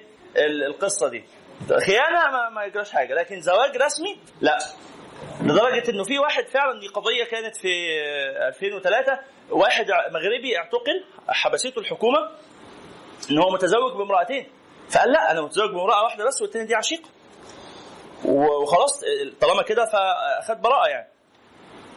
ألمانيا غيرت القانون ده في 2005 علشان خاطر المسلمين ودي حاجة ظاهرة غريبة جدا في أوروبا. قالت خصوصا المسلمين يباح لهم أن يتزوجوا بأكثر من امرأة اثنين وثلاثة وأربعة. ليه؟ كان في ظاهرة رجل سوري مسافر ومعاه امرأتين ومعاه من كل واحدة أربع أبناء. الحكومة ادت له مرتب شهري وقالت له تقعد في البيت ترعى الأبناء وتتزوج أكتر وتخلف أكتر. يعني أنت بتعمل حاجة إحنا ألمانيا محتاجاك. يعني الدولة الألمانية تنتظر منك هذا الإسهام الراقي. وخد مرتب واقعد هات لنا أطفال اللي محتاجين أطفال. هتنزل تشتغل من اللي بيشتغلوا كتير. بس الدور الأكبر اللي إحنا محتاجينه دلوقتي هو الأطفال. ولذلك أخذوا السوريين دول كلهم عملوا إيه؟ سحبوا 40 ألف طفل سوري اتسحب من آه، من أهله. تحت مسمى أو قانون يعني محاربة العنف ضد الأطفال بت... اتهموا اتهموا الأسر دي إن هي بتسيء معاملة الأطفال قاموا سحبوا منهم العيال وضموهم إلى أسر ألمانية ودور رعاية ألمانية والعيال دي ممنوع تشوف أهاليها ولا تعرف أهاليها ولا هيعرفوا ان أهاليهم كانوا مسلمين وهيتربوا ألمان وهيتربوا نصارى أرثوذكس وخلاص يعني أبناء السوريين اللي راحوا ألمانيا كثير منهم أو أغلبهم خلاص نسى يعني مفيش إسلام؟ يعني إيه إزاي؟ قانون. قانون ضد الناس دي اللي هو إيه؟ هو هو الحكومة هي اللي عاملة القانون. ابنك بس أنت بتسيء معاملته. انت كشرت في وشه صح؟ كشرت. شكلك كشرت. الواد مش مرتاح. خد الواد هناك يلعب في الجنينة. بص ال- الناس التانيين هناك مبسوطين. إزاي الشعب. أنت ما عندكش الأخلاق الألمانية الأصيلة في في العطف على الأطفال وحب الأطفال وبتاع. ولا عندك؟ شكلك ما عندكش. أنا متأكد إنك ما عندكش. استنى ما اعمل تحقيق. عملت التحقيق. ما عندكش. هات الواجب بالعافية. قسرا 40000 سحب 40000 طفل سوري من أهاليهم وضمهم. يا إما إلى أسر ألمانية بديلة أسر ألمانية يعني أسرة مسيحية. خلاص هم يعني أنت ابنك أنت ما تستحقش يبقى عندك شرف إن يبقى عندك أبناء أنت ما تستحقش الشرف ده. إيه؟ آه طبعا طبعا. أنت ضربت. ما هو حقوق الإنسان إيه؟ ما هو ده عشان حقوق الإنسان. أنت بتضرب عيالك. هو الحجة هي حقوق الإنسان؟ أنت بتضرب العيال وأنا عايز أربي العيال كويس. أنا عايز أطلع العيال أسوياء نفسيا. أنت هتطلعهم مدمرين نفسيا. ما عندناش حاجة اسمها العيل يتضرب. العيل يتضرب في أمريكا يتصل ب 911 هات لي الشرطة أبويا ده بيضربني. وياخدوا واحدة لعدم تعرض والأب اللي بي- بيضرب عياله ده يتسجن فورا. القانون ما بيهزرش. حاجة اسمها العيال تتضرب. ولاد أو بنات مفيش حاجة اسمها يتضربوا. واحد من كبار الدعاء إلى الإسلام في ألمانيا. بنته آه، آه، مروحة البيت آه، في يوم من الأيام قالت بابا أنا حامل. بنت عندها 18 سنة أنا حامل. البيت ده مين بتاع ما يقدرش يعمل لها حاجة. لو لو تجاوز في حقها لفظيا حتى شتمها أو أي حاجة تطلب له الشرطة وياخدوه يحبسوه يعملوا له محضر عدم تعرض ان هو بيعتدي على على البنت. حقها حريتها الشخصية. تقول لي بقى داعية عمل إسلامي مع عمل ما إسلاميش الآخر حقوق الإنسان تمنع فالعالم براحتها سيبوا العيال براحتها سيبوا العيال براحتها فيطلعوا إيه؟ يطلعوا المان ولذلك إحنا قلنا قبل كده كتير إنه اللي يقيم في هذه البلاد عليه أن يعلم يقينا أن نسله قد انقطع منه لا إله إلا الله. احصائيا الجيل الأول يفقد اللغة، الجيل الثاني يفقد اللغة والعقيدة. ال- ال- الجيل الأول كما خرج، الجيل الثاني يفقد اللغة، والجيل الثالث يفقد اللغة والعقيدة. 87% من أبناء المسلمين في الجيل الثالث ليسوا مسلمين. هتقول لي بس أنا أعرف ناس آه، آه، عايشين في أمريكا ولا في أوروبا والله مسلمين أحسن من اللي هنا. أقول لك آه في نماذج. ما أنا قلت لك إن 87% يعني باقي آه، 13% اللي أنت عارفهم دول موجودين. 13% دي نسبة كبيرة. ممكن تبقى عارف 1000 واحد و2000 واحد بس يظلوا إن دول 13% أنت مش عارف الباقي. ف فصلوا على النبي. نعم. بالنسبة عليه اللي هو فيه كلام كتير بعض الشرح بيقول إن الكثره ديت مقيدة طبعا طبعا طبعا. الكثرة هنا الكثرة مقيدة بما إذا كنت تستطيع أن تربي هؤلاء. تستطيع معنويا ونفسيا واجتماعيا وماليا وكل حاجة. بس مرة ثانية أنا بقول اللي متربي كويس هيقدر يربي واحد ويقدر يربي خمسة ويقدر يربي عشرة. واللي مش متربي والله لو معاه واحد مش هيعرف يربيه. يعني مسألة القدرة على تربية الأبناء إحنا ياما شفنا ياما شفنا إنه أب وأم عندهم طفل واحد وأساءوا تربيته صح؟ يعني هل هل قلة عدد الأبناء تساوي حسن التربية بالضرورة؟ وياما شفنا واحد جارنا مخلف 13 ولد وبنت كلهم من حفظة القرآن كلهم من حملة المؤهلات العليا في كليات راقية كلهم من المتفوقين دراسيا كلهم اللي بيطلع الأول أو الثاني على يا إما على المحافظة يا إما على المنطقة يا إما على المدرسة على الأقل. كلهم. والراجل رقيق الحال فقير يعني فقير جدا. يعني أنا مش عايز أقول لكم مستوى فقره عامل إزاي. فقير جدا. حتى بي- بيتهم فضل فترة من غير باب كان بستارة فقط. لأنه لا يملك مال يشتري به بابا. فعايشين بستارة. 13 ولد وابن ولد وبنت وكلهم طالعين احترام علم تفوق أخلاق ذوق أدب جدعنة تحمل مسؤولية كلهم دلوقتي متجوزين ومخلفين ف فهو فقره لم يمنعه من إيه؟ من حسن التربية. هذا الرجل فعلا أحسن التربية. أحسن التربية وعنده 13 واحد تاني ساكن في فيلا ومليونير وعنده 50 عربية وعنده ولدين اتنين ولد وبنت وطالعين فاسدين وما لم يحسن تربيتهم مش عايز أقول بالضرورة ان الغني مش هيعرف يربي أو بالضرورة الفقير مش هيعرف يربي. ياما شفنا فقراء والعيال طالعين بلطجية وشمامين. صح ولا إيه؟ وياما شفنا اغنياء والعيال طالعين محترمين ومؤدبين. يعني النماذج كلها موجودة. فانا عايز أقول ان الغنى والفقر ليس هو المحدد الوحيد لقدرة الإنسان على التربية. ممكن يبقى عامل مساعد آه. ممكن يبقى عامل مساعد لكن مش هو الأساس. الأساس في التربية إيه؟ المربي مش الأدوات المساعدة. مش المال مش منطقه السكن مش الحاجات دي كلها إنما المربي. إذا المربي عمر بن الخطاب لا يربي يربي 13 يربي تسع أبناء وأربع بنات بمنتهى الأريحية. ومرة تانية المربي مش شخص واحد إنما المربي إيه؟ جيل كامل مجتمع بالكامل. وفي مثل مصري جميل بيقول ما مربي إلا ربي. من ربي. لربي يعني إيه؟ يعني في النهاية كل المجهود اللي أنت بتبذله في التربية ده بذل الوسع على قد ما بتقدر. بس النتيجة إيه؟ على الله. انت ممكن تبذل كل المجهود وما تلاقيش حاجة. ممكن ما تبذلش المجهود والولد يطلع أخلاق. مع نفسه كده سبحان الله ما تعرفش.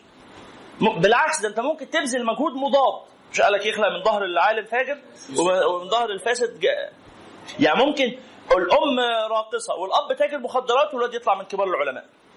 رغم إن هم شدوه بالعافية في اتجاه الرذيلة وفي اتجاه الرقص وفي اتجاه الخمرة وفي اتجاه ده هو مصر على العلم.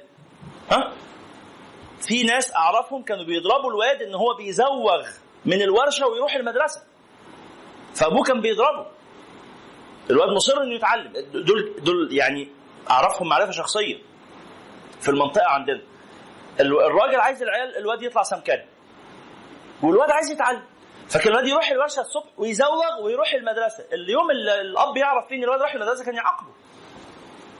والواد في الآخر طلع شمام يعني ما طلعش. طلع حاجة تانية خالص. ربنا يلطف بيه ويخفف عنه. فالقصد في مسألة التربية إنه أنت بتبذل ما تستطيع ومن الله تعالى التيسير.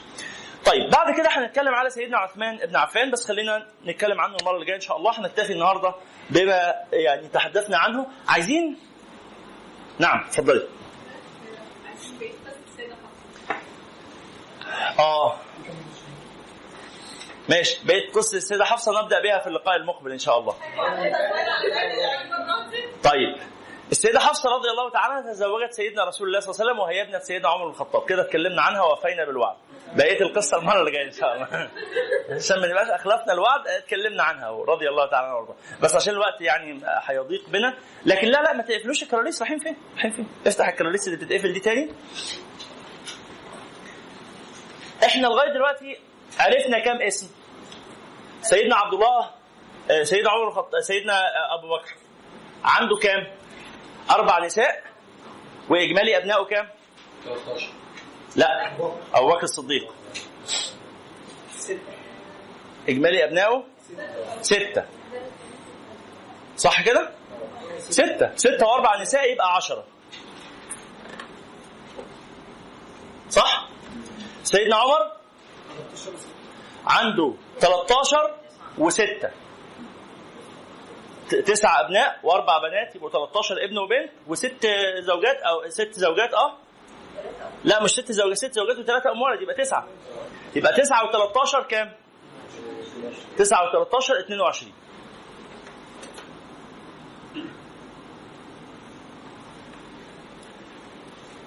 زائد الأصول بقى عندي كام؟ واحد اثنين ثلاثة أربعة خمسة ستة سبعة ثمانية تسعة عشرة 11 وأي ابن غالب 12 يبقى إلى عمر إلى إلى أبو بكر 12 وإلى عمر واحد اثنين ثلاثة أربعة خمسة ستة سبعة ثمانية والباقي متكرر. واحد اثنين ثلاثة أربعة خمسة ستة سبعة ثمانية تسعة. تسعة والباقي متكرر. وسيدنا رسول الله صلى الله عليه وسلم واحد اثنين ثلاثة أربعة خمسة ستة سبعة سبعة. يبقى عرفنا كم اسم؟ سبعة. وتسعة؟ 16 16 و12 28 28 و10 38 38 و22 38 يبقى 60 عرفنا 60 اسم. ورقة فاضية واكتب. ورقة فاضية؟ ورقة فاضية واكتبهم. الآن من الذاكرة. خد خمس دقائق للمراجعة. كلنا مع بعض كده. خد خمس دقائق لمراجعه ال 60 اسم ال 60 اسم اللي هو سيدنا أبو بكر وأصوله سيدنا عمر وأصوله سيدنا رسول الله وأصوله وفروع سيدنا أبو بكر وفروع سيدنا عمر. يلا خمس دقائق بتركيز وبعدين نسمع. مش هسيب المهمة دي للبيت لأنه البيت ممكن تنشغل وتنسى. إحنا مع بعض أهو. يلا. الناس لسه باصين بذهول وصدمة. هتعرفوا هتعرفوا. إحنا حفظنا كتير منهم مع بعض.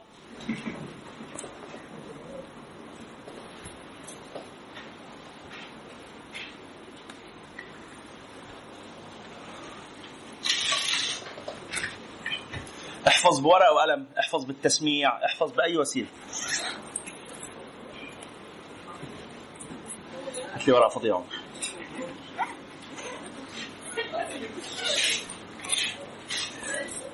طبعا نحفظ الأصول قبل الفروع. يعني نحفظ رسول الله لغاية لؤي بن غالب وسيدنا عمر لغاية لؤي بن غالب وسيدنا أبو بكر لغاية لؤي بن غالب. وبعدين نبقى نشوف فروع سيدنا أبو بكر وبعدين فروع سيدنا عمر.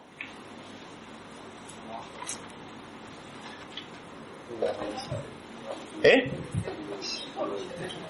يا جماعة لو سمحتوا قطعوا المهمة عشان ما تبقاش صعبة. المهمة فيها خمس مراحل. واحد اثنين ثلاثة أربعة خمسة. واضحة الخمس مراحل؟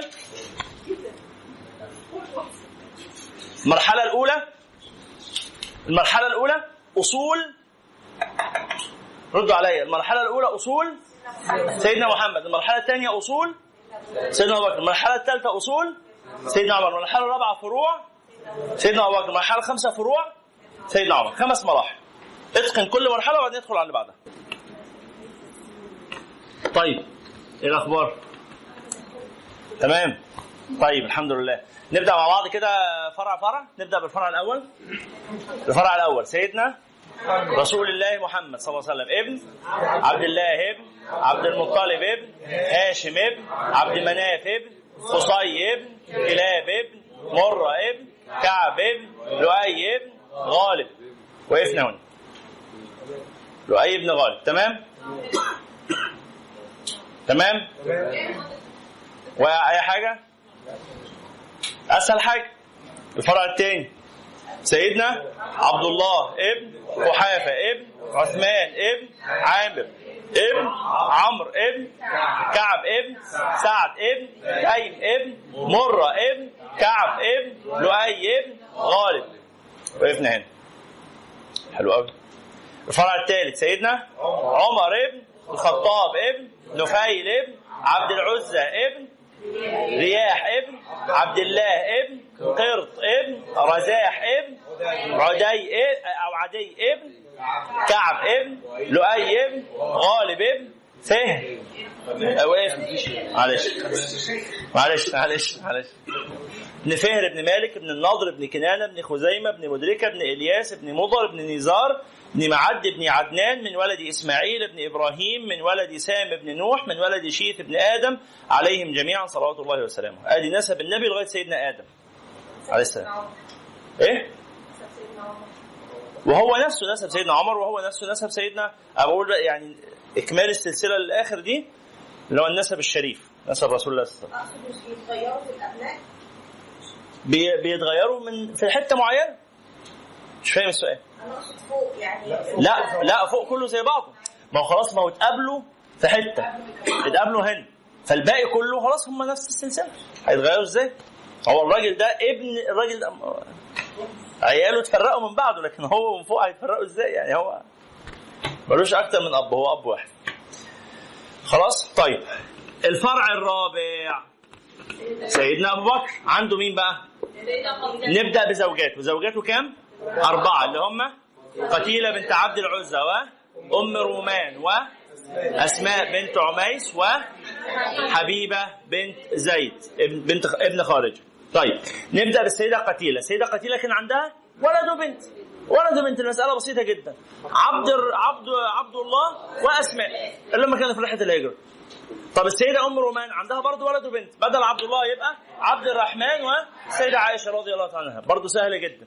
بعد كده واحد وواحدة. أو واحدة وواحد. السيدة آه، آه، أسماء بنت عميس جابت محمد بن أبي بكر والسيدة حبيبة بنت خارجة جابت أم كلثوم بنت أبو بكر. خلص الفرع الرابع. تمام؟ الفرع الخامس بقى. الفرع الخامس. ست نساء. اللي هم؟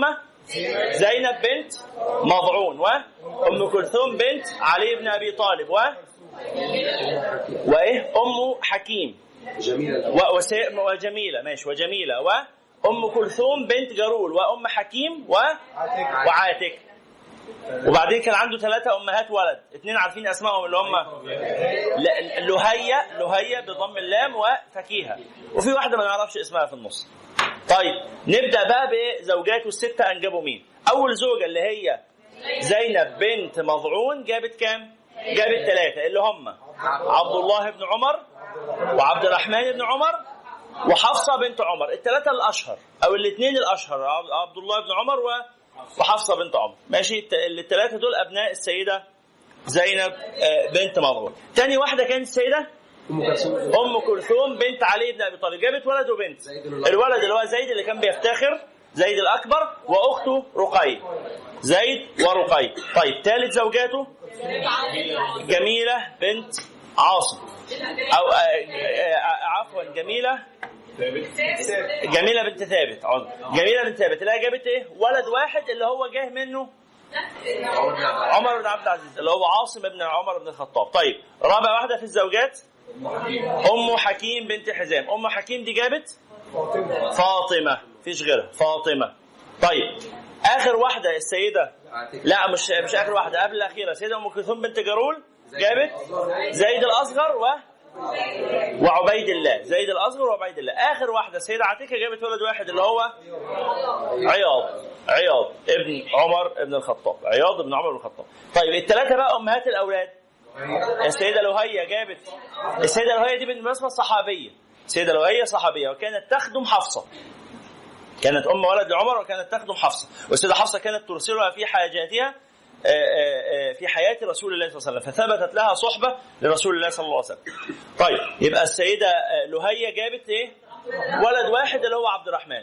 طب أم الولد اللي بعدها ولد واحد اسمه عبد الرحمن برضه يبقى عبد الرحمن الأوسط وعبد الرحمن الأصغر. آخر واحدة السيدة آه، فكيهة جابت بنت واحدة هي آخر بنات عمر اللي هي مات عمر وهي أقل من سنة وكان اسمها زينب.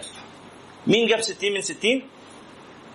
في التسميع. مين جاب 60 من 60 وإحنا قوي أنا قوي إزاي كابلز آه ما شاء الله. يا فرحتي بيكم أنتوا الاثنين كل واحد لوحده يا أستاذ. ماشي هعتبركم شخص واحد. جبت جبت 60 وسلسبيل وخ... و... و... وغادة. ومين. مال اسمه؟ مريم. وقدامها؟ نهاد. جهاد. جهاد. ومريم. وسلسبيل وغادة وسامي وعمر. مين تاني؟ فقط هؤلاء.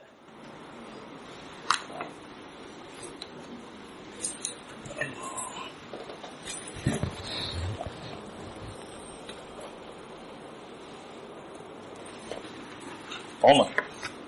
وسامي. وفي غادة وسلسبيل ومريم وجهاد صح كده؟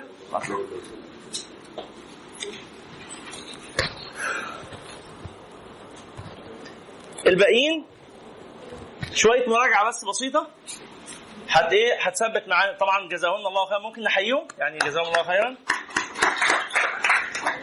شكرا يا مريم ويا سلسبيل ويا جهاد ويا غادة ويا عمر ويا سامي. الباقيين نراجع على آه، الخمس فروع دول لأن المرة الجاية هيضاف إلينا فرع سادس اللي هو سيدنا عثمان وفرع سابع اللي هو سيدنا آه، علي بن أبي طالب. المرة الجاية إن شاء الله سيدنا عثمان بن عفان وسيدنا علي بن أبي طالب. لا هيضاف كده أربعة بقى هيضاف آه، أصل كل منهما وفرع كل منهم. نكتفي بهذا القدر. وجزاكم الله خيرا. سبحانك اللهم وبحمدك أشهد أن لا إله إلا أنت. السلام عليكم ورحمة الله وبركاته.